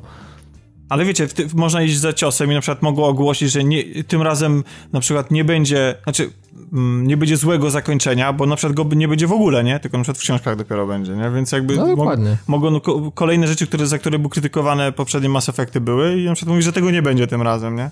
A dobrze, że mówisz o zakończeniu, bo przy okazji BioWare potwierdziło również, że zakończenie trójki nie będzie brane pod uwagę przy okazji kolejnej części, jak również nie będą w ogóle wykorzystane savey ze starej trylogii, więc e, zapomnijcie o jakichś nawiązaniach, które będą powiązane z, z waszymi wyborami w trylogii No ale wiesz, starej. to ma sens, tak? No bo tak relatywnie może się okazać, że wcale niewiele osób trzyma po prostu te savey gdzieś w chmurze, że niektórzy po prostu posprzedawali już te stare konsole, nawet nie mieliby jak ich odzyskać. No, no a tak. poza tym to by było strasznie dużo pieprzenia się z tym, żeby, żeby ten świat jakoś tam przerzucić. No, to, dla mnie to nie jest zarzut, to jest zrozumiałe, natomiast y, znowuż trochę kontrowersji było, jeśli chodzi o to zakończenie trójki, no bo jeszcze, jeszcze raz wszyscy mówią, znaczy, znaczy inaczej, chodzi mi o sam fakt, że, mm, że nie będą brali go pod uwagę, o to mi chodzi. E, no bo znowu to tak e, dodaje pytanie po co, nie? Po co, po co takie zakończenie, skoro nawet BioWare sam, sami sobie naważyli piwa i teraz się z tego wycofują, tak? Znaczy chcą to zgrabnie ominąć, po prostu udają, że nic się nie stało i, i jedziemy dalej, nie? A, a nawiązania myślę, że będą na pewno jakieś tam do... Zresztą to już było widać, tak? E, nawet w jakichś tam filmikach e, tych, tych z Andromedy, które się pojawiły, więc no ale myślę, że to będzie takie delikatne puszczanie oko w stronę fanów, jakieś dialogi wspominkowe, takie rzeczy, albo jakieś takie, nie wiem, coś, co będzie gdzieś leżało i będzie nam przypominało właśnie o wydarzeniach z, z trylogii, to wszystko, na co możemy liczyć. Ciesz tak, okaże się... O... No, mów, nie, mów. Nie, tylko chciałem powiedzieć, że cieszmy się, że to nie będzie MOBA, nie? O, nie. No już nie. nie zaczynajmy dyskusji, no co właśnie, jest mową, a co nie, bo to, to się to, źle skończy. To się źle skończy. Natomiast wiesz, no raczej się nie okaże, że Asari, która z nami leci, jest córką Liary czy coś w tym stylu, więc no mam nadzieję, że oni jakoś ze smakiem do tego podejdą, a nie, że zaczną po prostu wymyślać te jakieś kolejne epizody kosmicznej telenoweli, bo nie chcę tego, naprawdę tego nie chcę. A co powiesz o, o laniu zakończenia trójki? No, wiesz, pewne rzeczy lepiej zapomnieć, po prostu. No, czasem trzeba wyprzeć prawdę ze swojej głowy, tak? Można powiedzieć. Bioware tutaj tak, tak się zachowuje, jako osoba, która chce, chce zmienić przeszłość i zapomnieć, że coś się wydarzyło. No, no cóż, no jako ojcowie i, i matki serii mają, mają prawo do tego i, i cóż, no zresztą to i tak nie miałoby większego sensu, gdyby, gdyby mieli wykorzystać swoje wspaniałe zakończenie. A my tymczasem zakończymy sobie nasze tematy okołogrowe, newsowe i przyjdziemy już do samych gier. I teraz słuchajcie, możecie zacząć klaskać i to nie tylko nie tylko rękoma, ale również 3DS-ami, jeżeli takie posiadacie. Zamykać i otwierać klapki tutaj dla Tomka fanfary, dlatego że bodaj po raz pierwszy w historii podcastu, w, dwu, w, w 201 odcinku omawiamy grę na 3DS-a. To się dzieje. W dodatku nie mówimy o jakimś tam sucharze z 2011 roku, tylko mówimy o premierze z tego miesiąca, nadal, tak, bo to w czerwcowa premiera. Dokładnie, serii 10. Kirby, która nazywa się Planet Robot. I wcale nie, nie jąkam się, tylko taki tytuł jest. Dokładnie. E, dla fanów Kirby'ego i Nintendo od razu powiem na wstępie, że jeśli tego jeszcze nie zrobiliście, to idźcie kupić. Po prostu to jest. A powiedz, jak kupiłeś, bo to mnie zawsze zastanawia w kontekście gier na 3DS-a najpierw. Jak? Czy w ogóle kupiłeś, czy ukradłeś? Nie, no, ukradłem. nie, no, y, poszedłem do sklepu i kupiłem. Znaczy, nie no, właśnie, no, wiesz, no, dla ciebie to może jest oczywiste, ale naprawdę jest tak, że w związku z tym nowym dystrybutorem, znaczy nowym, starym, ale już jakiś czas jest, dystrybutorem normalnie gry na 3DS-a idziesz, kupujesz, nie wiem, w Empiku, Mediamarkt, e, Można, mo, można z, teraz jakby... Yy, jakiś czas temu było wejście Nintendo z powrotem, powrót Nintendo do Mediamarktów, Saturnów, wprawdzie on no, chyba jakoś nie najlepiej wyglądało. Nie wiem, jak to teraz wygląda. Przyznam się szczerze, że ja nie, nie chadzam do takich sklepów e, po to, żeby kupić e, gry na Nintendo. No, są sklepy, które się w tym specjalizują. E, to są normalne sklepy z grami. Nie wiem, czy tutaj możemy reklamować, czy nie, ale jest, jest kilka, jest kilka takich. Ja osobiście w Warszawie y, lubię się zapatry, y, zaopatrywać w sklepie y, Electronic Arts, Electronic Dreams. Mhm. i oni tam mają szeroki wybór i właściwie zawsze o, o, u nich kupuję gry na, na 3DS, a ewentualnie na Allegro, tak? Jak, jak, jak chcę jakąś używkę, no to jest premiera, świeży tytuł. Zresztą te ceny gier na Allegro y, trzymają, y, trzymają poziom, tak jak... A jak, pra, w jakiej cenie jest premierowka na 3DS-a 100, aktualnie? 150 zł y, za wersję podstawową i zdaje się, że prawie 200 zł, tutaj nie chcę kłamać, za wersję z Amiibo, bo jest, zostało wypuszczone specjalne Amiibo do tego tytułu, oczywiście Amiibo z Kirbym, które Ale po... Amiibo do Wii U, jeśli dobrze rozumiem, Nie, tak? do, do 3DS-a, do, bo y, teraz tak... Y, N3DS-y, te, te najnowsze wersje, mogą, mają czytnik NFC i spokojnie po prostu kładziesz na, na, na dolny wyświetlacz Amiibo i 3DS ci go sczytuje, natomiast do starszych modeli, do tych zwykłych 3DS-ów albo 3DS-ów XL, możesz e, kupić e, czytnik i podłączyć go sobie i, I wtedy... masz taki czytnik? Nie, ja mam N3DS-a. Ja, jak, jak, jak, była premiera nowej wersji, to sprzedałem starego XL-a i kupiłem sobie no, e, N3DS-a, bo uważam, znaczy, bo jest świetnie wykonany, jest jakby te zmiany, które wprowadził, w, w, które wprowadzili w samej konsoli, na przykład dużo, dużo lepsze 3D, jest, y, jakby są warte tego, były tego warte, tak? Tak samo jak, bo tam być może nie ma na to dużo ekskluzywów, bo właściwie tylko dwa, e, ale, ale, e, ale i tak warto moim zdaniem wymienić sobie starego 3DS-a na, na N3DS-a. Ale wracając do samej gry, więc tak jak mówię, fani Nintendo i fani Kirby'ego jest bardzo dobrze. E, natomiast y, reszcie, no jakby ci, którzy kojarzą Kirby'ego, to kojarzą go pewnie jako różową wielką kulkę i nie, da, o, nie, nie, dajcie się y, zwieść pozorom. To jest jeden z największych psychopatów y, gier wideo i jest y, bardziej niebezpieczny niż Trevor z GTA czy, czy, czy bohaterowie Manhunta, bo wyobraźcie sobie, że to jest że Kirby pochłania i pożera swoich wrogów, zjada ich żywcem. E, tak, taki ma sposób. Nie naskakujesz na nich, nie, nie, nie, tylko jakby podstawową jego mechaniką walki z wrogami jest pochłanianie ich, czyli jakby zasysanie. E, I teraz co fajnego e, w tym zasysaniu jest, to jest to, że niektórych wrogów po skonsumowaniu od niektórych wrogów można przyjąć ich umiejętności, to znaczy, że po tym jak na przykład pożremy sobie jakiegoś e, wroga, e, to Kirby zyskuje jego zdolności, to jest może zionąć ogniem, może zionąć jakimś trującym pyłem, może strzelać z łuku, strzelać magią, no i generalnie rozmaite efekty, niektóre, mm, niektóre z tych ataków są obszarowe, niektóre są to są, stosuje się na długie dystanse, niektóre na średnie dystanse, niektóre są e, na bardzo bliskie, e, więc jakby y, tych możliwości jest bardzo wiele i to jakby sprawia, że, że, że, że granie Kirby jest bardzo atrakcyjne i właściwie się nigdy nie nudzi. Znaczy oprócz tego y, cała ta seria gier z Kirbym, e, y, czy gry z Kirbym charakteryzuje to, że one bardzo często y, zmienia się ich, ich koncepcja i chociaż jest taka, taki główny core tych gier e, z Kirby, że to są platformówki oparte na, na jakiejś tam konkretnej mechanice, to bardzo często jest tak, że wraz ze zmianą stylistyki, na przykład na włóczkową, jak w Epic Yarn, e, czy na plastelinową, zmienia się też koncepcja trochę gry, więc Nintendo bardzo często sobie lubi eksperymentować akurat z tą serią i mimo tego, że chociaż mamy prawie zawsze tą platformówkę, to, to jest tam sporo zmian, ale myślę, że można wyodrębnić też taką, taką główną korową e, serię i właśnie do niej należy e, Planet Robobot.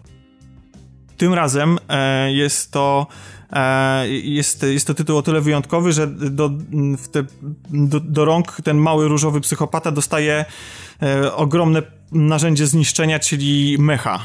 Czyli po prostu jakby co jakiś czas możemy wskoczyć e, w taki e, w, w, w kostium mecha, czy po prostu w mecha i nim sterować.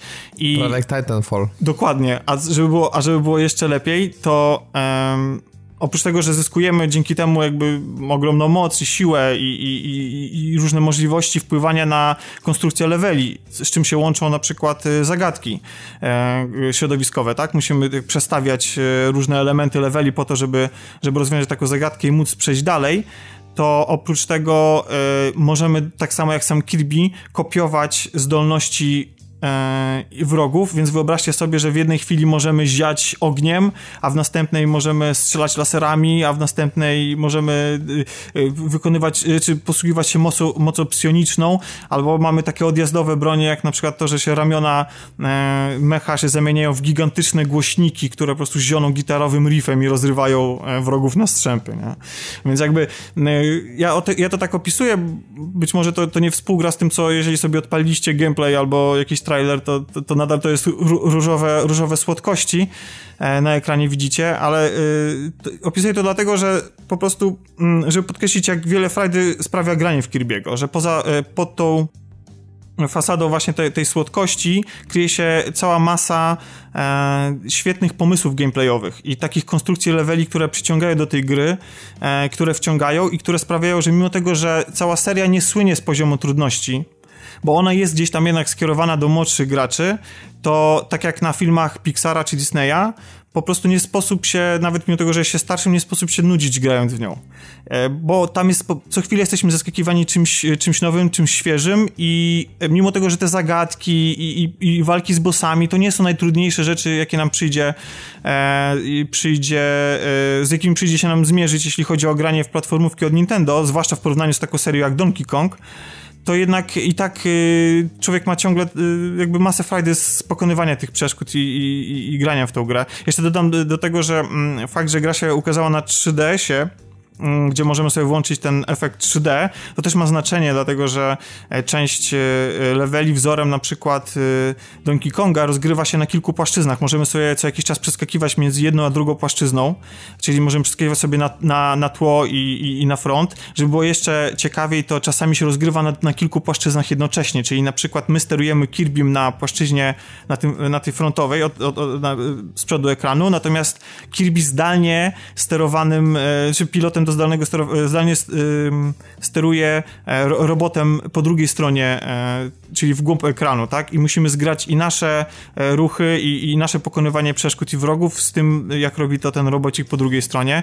I jeszcze, żeby było, wracając do samego mecha, żeby było jeszcze fajniej, to on co jakiś czas może się zamienić na przykład w samolot i wtedy mamy etapy latane, a co y, albo w wyścigówkę, która ma też swój, swój y, morderczy tryb, w którym rozmarowuje wrogów po po, po całym poziomie.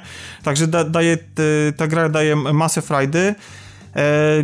Jeśli chodzi o fabułę, bo ona, wyobraźcie sobie, istnieje, aczkolwiek jest bardzo szczątkowa, to początek gry przypomina bardzo mocno to, co się dzieje w, szczególnie w drugiej części e, filmu Dzień Niepodległości. Nie będę tutaj spoilował ani gry, ani, e, ani, ani filmu, ale e, e, nadmienię, że wydaje się, że ma nawet to więcej sensu niż sam film i to, co się dzieje w filmie, zwłaszcza jak później poznajemy naszych, naszych wrogów i ich zamiary. No, w sensie sprawia to po prostu więcej frajdy. No i co, no generalnie polecam fanom Nintendo, nie muszę polecać i, i Kirby'ego, jakby mogą być spokojni. To jest naprawdę bardzo, bardzo mocny, bardzo fajny tytuł, natomiast tym, którzy e, nie znają e, Kirby'ego i, i samych produktów Nintendo, e, no cóż, musicie uwierzyć, że pod tym, pod tą, pod tą warstwą lukru i tej dziecinnej, dziecinnej oprawy kryje się naprawdę moc frajdy. Jeszcze oprócz głównego trybu story, Mamy y, dodatkowo dwa tryby, tak już tradycyjnie, e, jeśli chodzi o wydanie na 3DS-a. Jednym z nich jest Kirby 3D Rumble i to jest bardzo krótki, taki, taki bardzo mały tryb, ale bardzo fajny, pokazujący jak, jak, jak duży potencjał ma.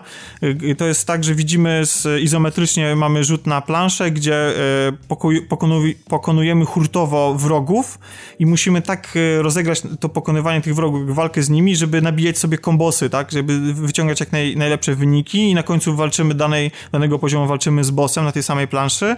Super, w, w, naprawdę wkręcające, tylko niestety bardzo krótkie, a drugi drugi tryb to jest tryb multiplayer, e, gdzie do, do czterech graczy, i on trochę przypomina właściwie taką mobę, e, gdzie, gdzie do czterech graczy walczymy z bossem mm, na, na jednej arenie, z tym, że każdy z graczy wybiera sobie swój, swoją własną kategorię postaci, tak? Czyli jakby tak jak w mobach właśnie, że, że, że ma, każda postać ma określone umiejętności i spełnia określone zadanie w drużynie E, i dzięki temu, dzięki zgraniu możemy jakby razem siebie wspierać i, i pokonywać tego bossa. On też jest niestety, ten tryb jest bardzo krótki, taki potraktowany po macoszemu.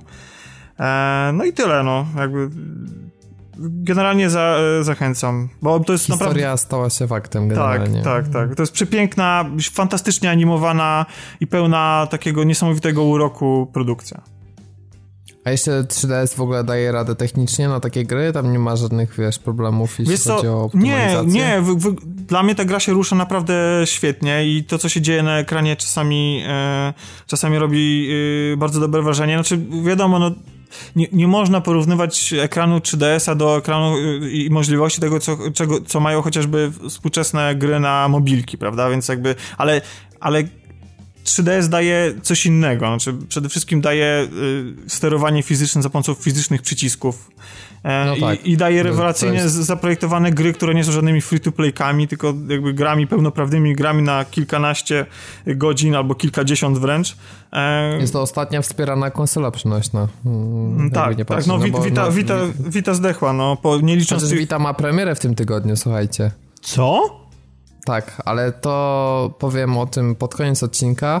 I teraz e, już trochę tak cię urwę, bo jeszcze pewnie przy okazji nieraz powiesz o 3DS-ie, a mhm. też chciałbym, żeby mm, na koniec odcinka e, było wystarczająco czasu na powiedzenie o naszej grze tygodnia. Jasne. E, Tomek przygotował jeszcze jeden tytuł do omówienia, ale to już, to już przerzucimy sobie na odcinek kolejny. Pewnie tak samo jak, jak i nasze zakurzone pady. Więc, więc parę słów o Mirror's Edge Catalyst, bo tak się składa, że e, że testuję ten tytuł. Od razu powiem, że dostałem e, kopię recenzencką, więc ciężko mi będzie ocenić, czy warto kupić po pełnej cenie. Postaram się, ale, ale też zawsze, tak jak Dawid wspominał, też wolę wam uczciwie powiedzieć, jak jest, żeby, żeby potem no żebyście też przyfiltrowali sobie przez to opinię. Natomiast e, jeżeli w ogóle chodzi o takie, takie ogólne wrażenia z produkcji, bo jak wiecie albo i nie, to Mirror's Edge, pierwsza część jest jedną z moich ulubionych gier zeszłej generacji. Ona w żadnym stopniu nie była idealna, ale ulubiona w tym sensie, że ona wprowadziła coś niesamowicie świeżego, że jest grą jedyną w swoim rodzaju i tak naprawdę do czasu premiery drugiej części, to poza Dying Lightem, który tam miał jakieś elementy mechaniki, ale moim zdaniem porównywanie tego jest dużo na wyrost, bo, bo nie tylko sam parkour o tym świadczy, ale też mechanika wykonania, no i tam to było tylko jakby dodatek do całości, a w Mirror's Edge stanowi ten core gameplayu, no to długo od 2008 roku nie dostaliśmy nic podobnego. I to gra, która przypominała o tym złotym czasie, kiedy EA w jednym roku zdaje się wydało Dead Space i Mirror's Edge i w ogóle stawiał na świeże marki. No i ja szczerze mówiąc, po fatalnej sprzedaży jedynki, ja straciłem nadzieję, że kiedykolwiek ujrzymy sequel, mimo że gra skończyła się pewnego rodzaju cliffhangerem. No, okazuje się, że sequela nie dostaliśmy, tylko całkowity reboot serii, to już po pierwszej części. E, ale muszę powiedzieć, że jest to, jest to powrót całkiem udany, chociaż e, od razu powiem, e, że niestety, ale już nie robi takiego wrażenia jak, jak część pierwsza, bo wtedy, no, wtedy był efekt świeżości, tak? No, wtedy to było całkowicie coś innego. Mm, też myślę, że wpływ mogło mieć, że cały czas wydaje mi się, że gra trochę jak Watch Dogs 2 celuje jednak w młodszych odbiorców. Mm, jest w wielu miejscach bardzo infantylna. E, a ponieważ poprzednia część była no, kilka ładnych parę lat temu, bo to już 8 lat minęło przecież. 8 lat temu, no to, to też człowiek jednak te 8 lat się zestarzał i mój odbiór również może być zniekształcony Ale przez prze, to, że... Przerwę ci tylko, to chodzi o fabułę? Że fabuła jest infantylna? Tak. I to bardzo, bardzo mocno. Jest straszliwie infantylna. O tym jeszcze po, za chwilę powiem o fabule, ale ogólnie cały... I, na, znaczy, słuchajcie, no, jeżeli e, główna... Znaczy, jeżeli mm, postać spotykana przez główną bohaterkę jest hakerką, która ma na imię Plastik, no to ja rozumiem, że Bungie startuje w festiwalu e, najbardziej ekologicznego studia deweloperskiego i robi recycling asetów, no ale tutaj twórcy Mirror's Edge'a wchodzą na wyższy poziom. No, to są takie rzeczy, no po prostu, które no wiecie, no może jakbym miał 15 lat, to bym się tym jarał, albo takie Ale wiesz co, to, przepraszam, te, te, imię po prostu trochę mi brzmi jak wyrwane z uniwersum hakera z Watch Dogs 2, także może to jest jakiś wspólny trend. Oni ogólnie mają wszystkie, wszyscy takie imię Noach, yy, Ikarus. Ty, no to akurat trochę biblijne, więc wiesz, więc no... No, ale sam fakt, że nasze nazwanie biblijnych takich takie postaci, które są po prostu takim festiwalem kliszy, to, to, to też jest dla mnie wbrew pozorom infantylne, tak? Bo, no, ale wiesz, to by no. to by trzeba było Matrixa krytykować y, za to, że, że się posługuje mitologiami i religiami do tego, żeby, wiesz, nazywać i opisywać bohaterów. Nie, nie, nie, ale tu nie chodzi o sam fakt, tu chodzi o to, że takich pustaków opisali, rozumiesz, biblijnymi imionami. A, że oni sobie postaci. nie reprezentują. Nic kompletnie, to są, to są totalne pustaki, które są zlepkiem, to są zlepki dialogów nazwałbym, a nie postaci, bo to jest niestety duży zarzut e, do tej gry, że powiedziałbym, że nawet się nie broni niestety główna bohaterka, która gdzieś trochę straciła pazura po tym, po tym reboocie i e, wszyscy są przewidywalni, wszyscy mają takie takie płaskie dialogi, festiwal klisz, wszystko jest takie dosyć przewidywalne. Miałem powiedzieć później o fabule, ale tak mnie pociągnęliście na język, więc powiem, że są całkowicie te postaci bezbarwne. Jedno, co trochę ratuje fabułę, to dwie rzeczy są, które ratują. Po pierwsze, bardzo fajnie technicznie są wykonane cutscenki. One są wprawdzie rendero, prerenderowane i nie są na, na silniku gry, prawdopodobnie, ale są naprawdę efektownie e, wykonane w bardzo fajny, taki filmowy sposób, wyreżyserowane. Fajne ujęcia kamery, bardzo fajna scenografia, e, fajny jakby ten montaż tego wszystkiego, po prostu dobrze się je ogląda, a przez to, że trwają zwykle nie dłużej niż dwie minuty, no to nie ma takiego wrażenia, że ogląda się film, a nie gra w grę, więc wszystko jest wyważone i na miejscu. I kolejna rzecz, która, która jest fajna, e, to misje główne, które e, o ile fabularnie, no tak jak mówiłem, są festiwalem klisz i często po prostu strzelamy facepalma, to mm, sam fakt, że gra nas posyła w miejsca, w które tak normalnie byśmy eksplorując miasto nie dotarli, Mm, no to, to, jest, to jest bardzo fajne. Nie będzie jakimś wielkim spoilerem, jak powiem, że na jeden wysoki budynek wchodzimy i, i, nie chodzi o to, że tam są jakieś, nie wiem, niesamowite wydarzenia fabularne, bo tam tak naprawdę nic się wielkiego nie dzieje, ale bardzo fajnie to jest e, połączone z, ze świetnym level designem i e, sam fakt całej tej spinaczki i tego, że po coś tam idziemy i, i, i że nam się spieszy, no, myślę, że to, to fajnie ze sobą licuje i ogólnie to mi się podobało. Eee, także to sa, sam wybór miejscówek i konstrukcja tych misji fabularnych jest zaskakująco ok. W sensie one są, mimo otwartości świata, one są tak naprawdę liniowe do bólu, więc one przypominają część pierwszą i, i to jest jak najbardziej na plus. Eee, to, co również przypomina część pierwszą i dla mnie jest bardzo pozytywnym zaskoczeniem, to jest system poruszania się, czyli no ta podstawowa, najbardziej główna mechanika Mirror's Edge'a, znaczy, to może być dla kogoś nie do przejścia. Ja sobie zdaję sprawę, że ja jestem spaczony, bo ja lubię pierwszą część, tam było to jeszcze bardziej skomplikowane. Ale mm, to, co dwie rzeczy, które muszą cechować taką grę, to jest to, że e, radość z wykonywania wszystkiego poprawnie, z tego utrzymywania flow, jak to się mówi. Myślę, że to jest bardzo fajnie zrobione i gra nas bardzo do tego zachęca. I myślę, że dosyć szybko można opanować tę mechanikę. Natomiast ona oczywiście jest na początku upośledzona poprzez ten beznadziejny system rozwoju postaci, który dalej będę się tego trzymał, jest bez sensu. Natomiast e, dosyć szybko jesteśmy w stanie, na przykład rezygnując z, ze ścieżki rozwoju e, walki, o której też powiem później, e, jesteśmy w stanie w ciągu 2-3 godzin gry tak naprawdę wszystkie ruchy odblokować. I wtedy można powiedzieć, że gra się naprawdę fajnie. E, no, system jest prosty, czyli gramy tak naprawdę cały czas bumperami i generalnie naj, najwięcej wykorzystujemy L1 i L2 na tej zasadzie, że jeżeli mamy coś przeskoczyć, no to to klikamy właśnie jakby górny bumper, a jeżeli na przykład mamy zrobić taką rolkę, czy, czy właśnie wylądować, czy na przykład zrobić wślizg, to, to używamy dolnej. No i oczywiście kluczem do wszystkiego jest po prostu timing i zestawienie tego. No i w momencie, kiedy na przykład robi się bardziej skomplikowane rzeczy, no to mamy, nie wiem, na przykład bieganie po ścianie, za chwilę przeskok na drugą ścianę, za chwilę odbicie od ściany na 180 stopni, skoczenie na, na jakąś tam ruchomy element, znowu przeskoczenie, potem skok w dół, turlanie się, no to wszystko naprawdę jak się zestawi ze sobą, to no to taki fajny parkour z tego wychodzi i no w grze o parku, o parkurze, nie, nie wiem czy dobrze odmieniam, bo na pewno nie parkuru, e, w grze o, o, fajnym poruszaniu się, no to to jest rzecz niezbędna i to muszę powiedzieć, że dowieźli i to jest rzecz, która mnie trzyma. Bo to tak jak Destiny, no wiecie, trochę to jest takie Destiny, że fabularnie nawet jak jest beznadziejne, ale to strzelanie jest ok, no to trzyma cię przy tej grze. Więc, więc ja mogę, mogę tak powiedzieć, że jeżeli macie okazję sprawdzić i wam się spodoba ta mechanika, no to wtedy jesteście w stanie na bardzo wiele takich drobnych minusów tej gry przymknąć oko i po prostu fajnie się bawić.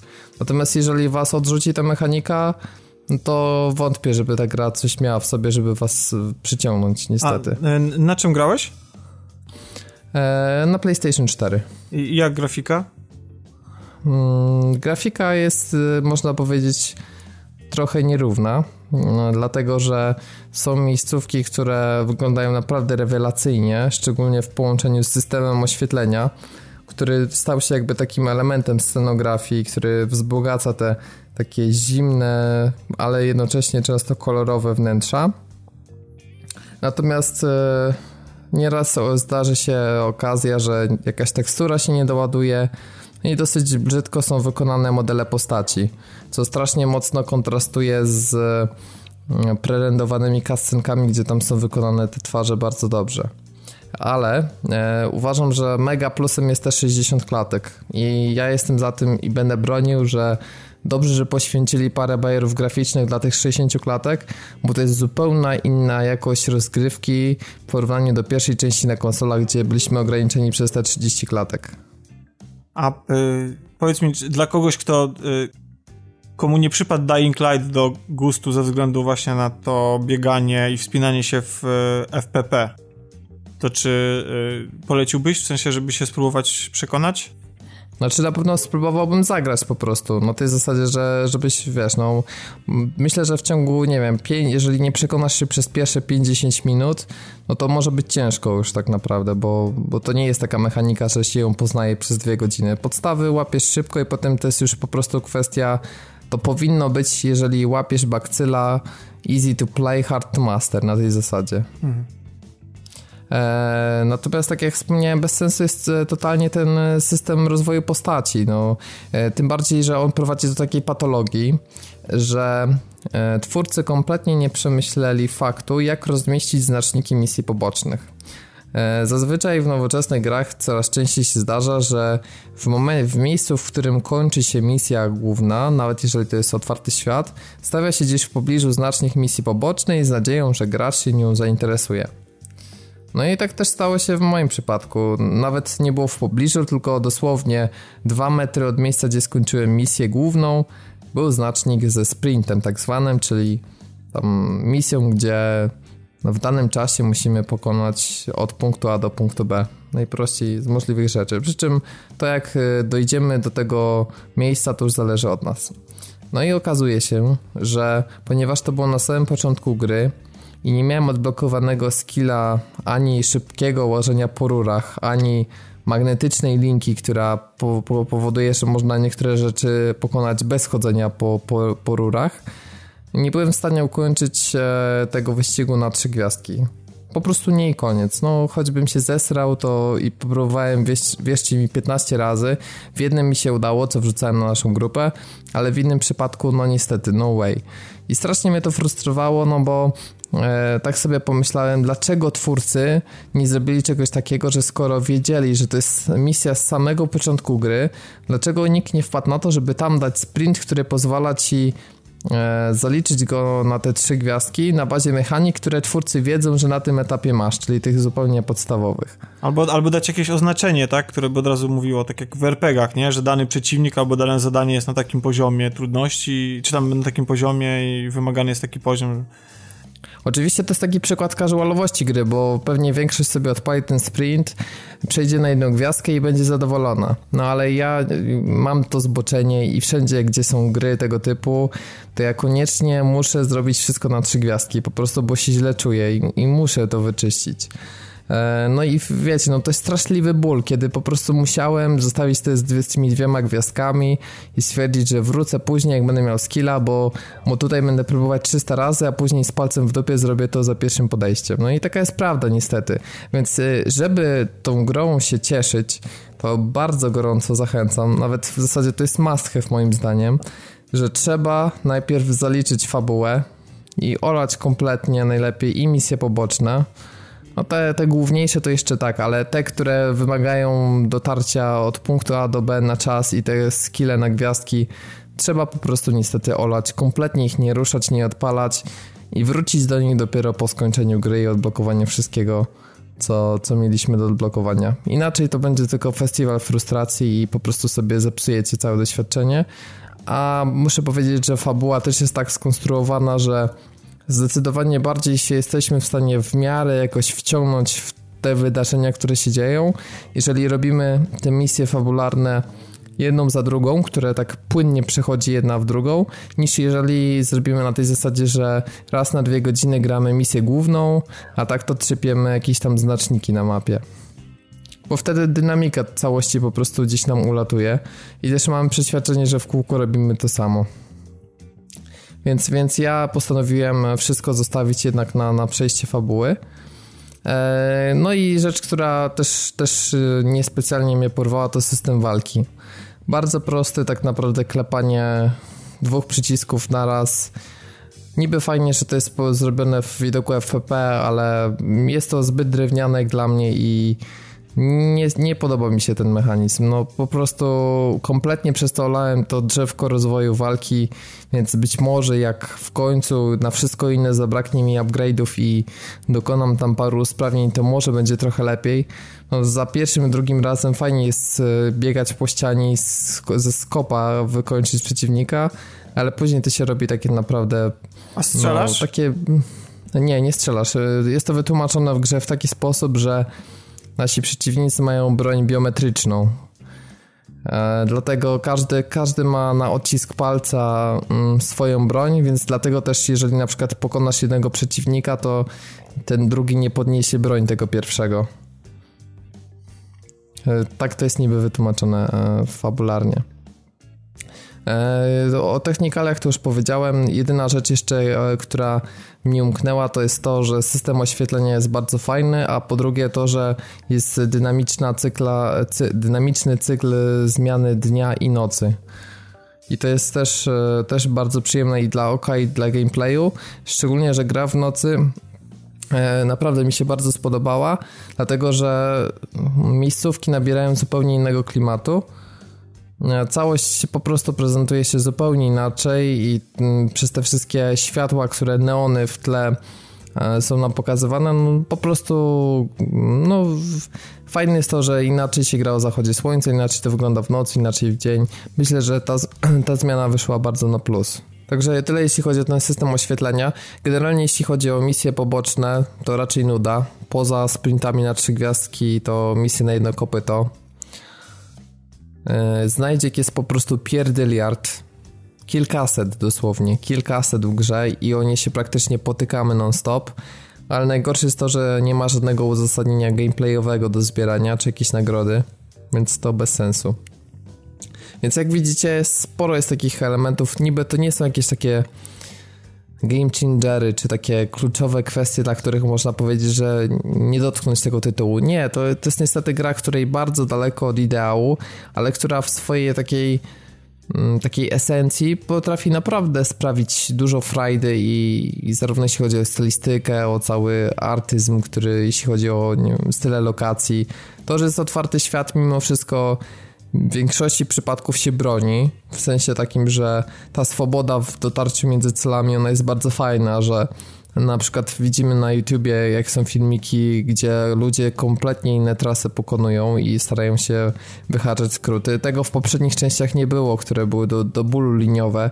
I mówię tu nie tylko i wyłącznie o o jakby samych misjach, ale przede wszystkim o tych sprintach, które pokonywaliśmy między punktem A i B, bo tam po prostu był korytarz wydzielony, a tutaj możemy w ramach miasta zrobić pewne ścieżki, objazdy itd., tak itd. Tak e, myślę, że jeżeli fani jacyś są pierwszej części i oni są jeszcze nadal niezdecydowani na ten tytuł, to uważam, że powinni się zainteresować, tylko nie powinni się przejmować nim rawym początkiem te, tej gry bo mój odbiór wraz z każdą godziną e, jest coraz lepszy.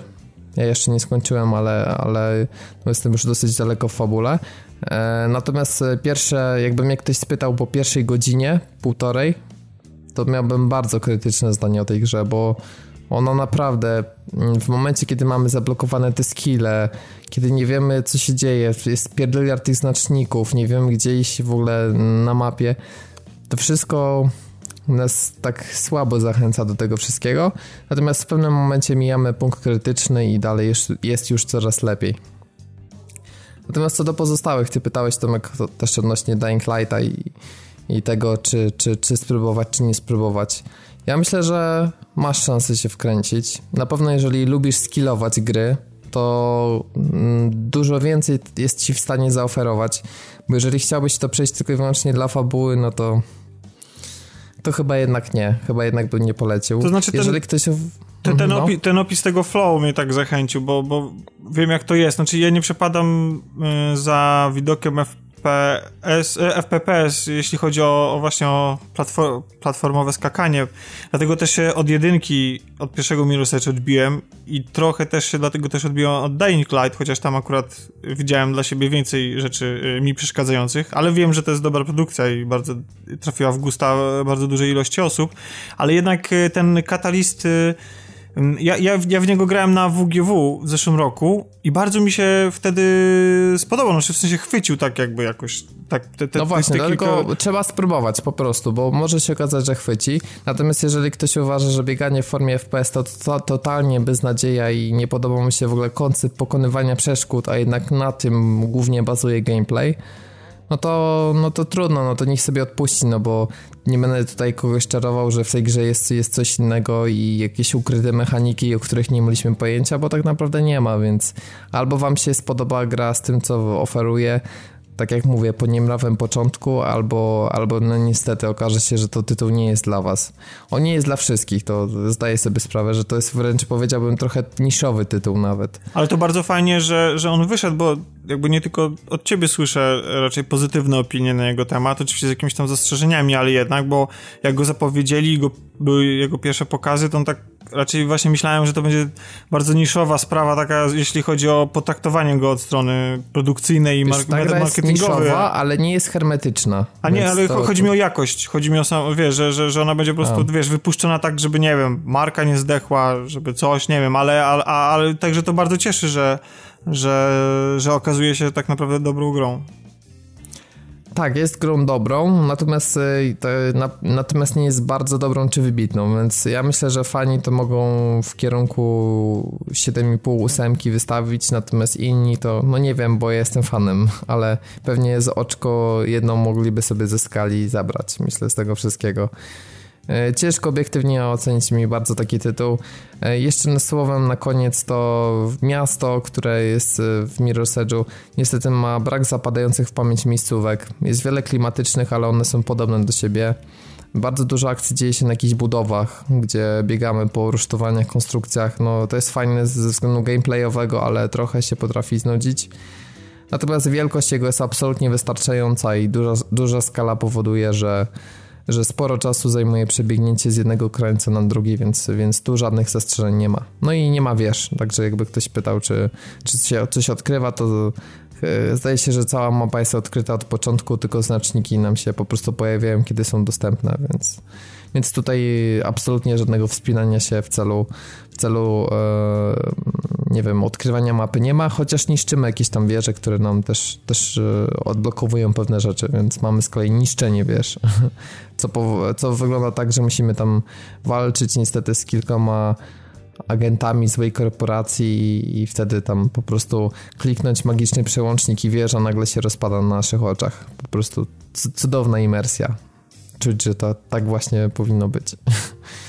ale już wyłączam sarkazm. Nie, naprawdę, no Mirror's Edge to jest taka, to jest taki ciekawy ty tytuł, gdzie możesz mm, godzinę rozmawiać o jego wadach, gdzie możesz wytknąć naprawdę 3000 rzeczy, które mogły być zrobione lepiej, ale koniec końców odpalasz ten tytuł tak w takich sesjach po godzince, półtorej i naprawdę bardzo przyjemnie i fajnie się bawisz i przede wszystkim relaksujesz. Ta gra mnie zajebiście relaksuje i mm, w dobrym momencie, w dobrym czasie w roku myślę wyszła i w nią gram, więc, y, więc ja jestem zadowolony i myślę, że nie będzie to hit sprzedażowy, ale swoje grono fanów gra znajdzie i jak najbardziej powinna.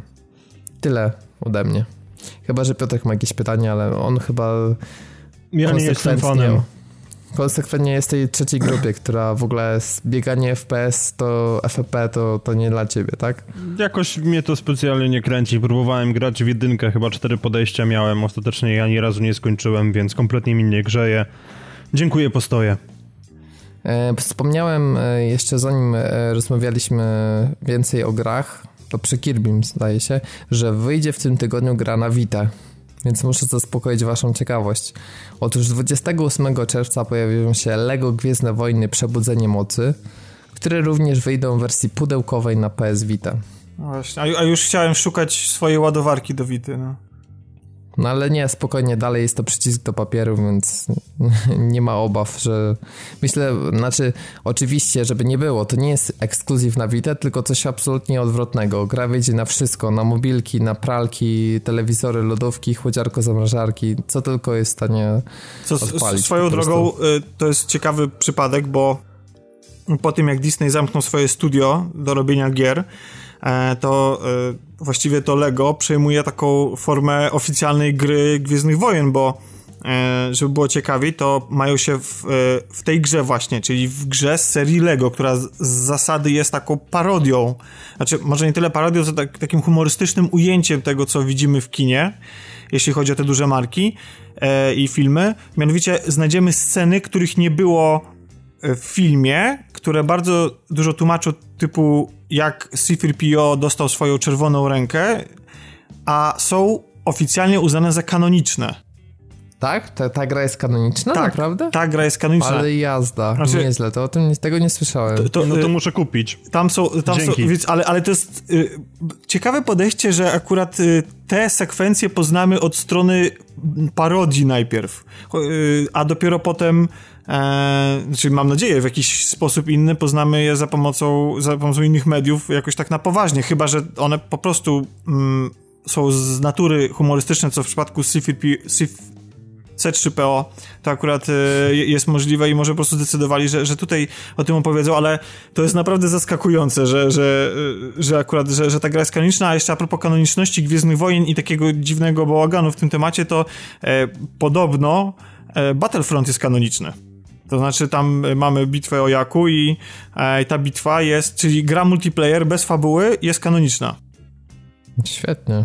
Hmm. A to mam nadzieję, że ten mecz, który ja rozegrałem w becie jest kanoniczny, a nie na przykład ten, który ty rozegrałeś sobie. Bo to wiesz, każdy będzie sobie teraz uzurpować prawo do kanoniczności. No tak, tak, tak.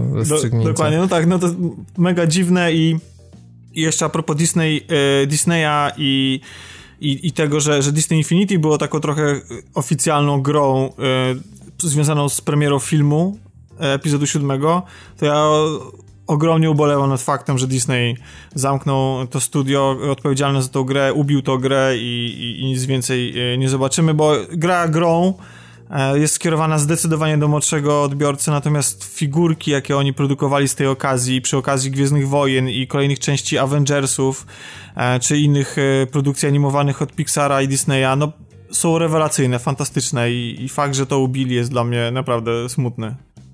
No tym bardziej, że gra prezentowała jak na te figurki całkiem niesłą jakość, jak mówiłeś. Mm, tak, była, e, była, była grywalna. Pytanie, czy równie grywalna będzie gra Prison Architect, która już pojawiła się jakiś czas temu na PC-tach, a teraz trafi na konsolę również 28 czerwca. Tymczasem słyszymy się za dwa tygodnie. Możecie odwiedzać nas na padtv.pl. Mówiliśmy, że nie będzie gościa niedzielnego, ale toczą się fajne dyskusje w komentarzach, więc mamy nadzieję, że, że dalej, e, dalej będą i że będziecie wchodzić i komentować. I zapraszamy Oczy... na naszą grupę. O, tak. Tomku, widzę, widzę, o, że się Tom. poprawiłeś. Tak, Widzicie, to, to, jeden odcinek, a to wszystko, prostu... To wszystko przez to, że ja ciągle czuję się po prostu zielonym świeżakiem i jakby...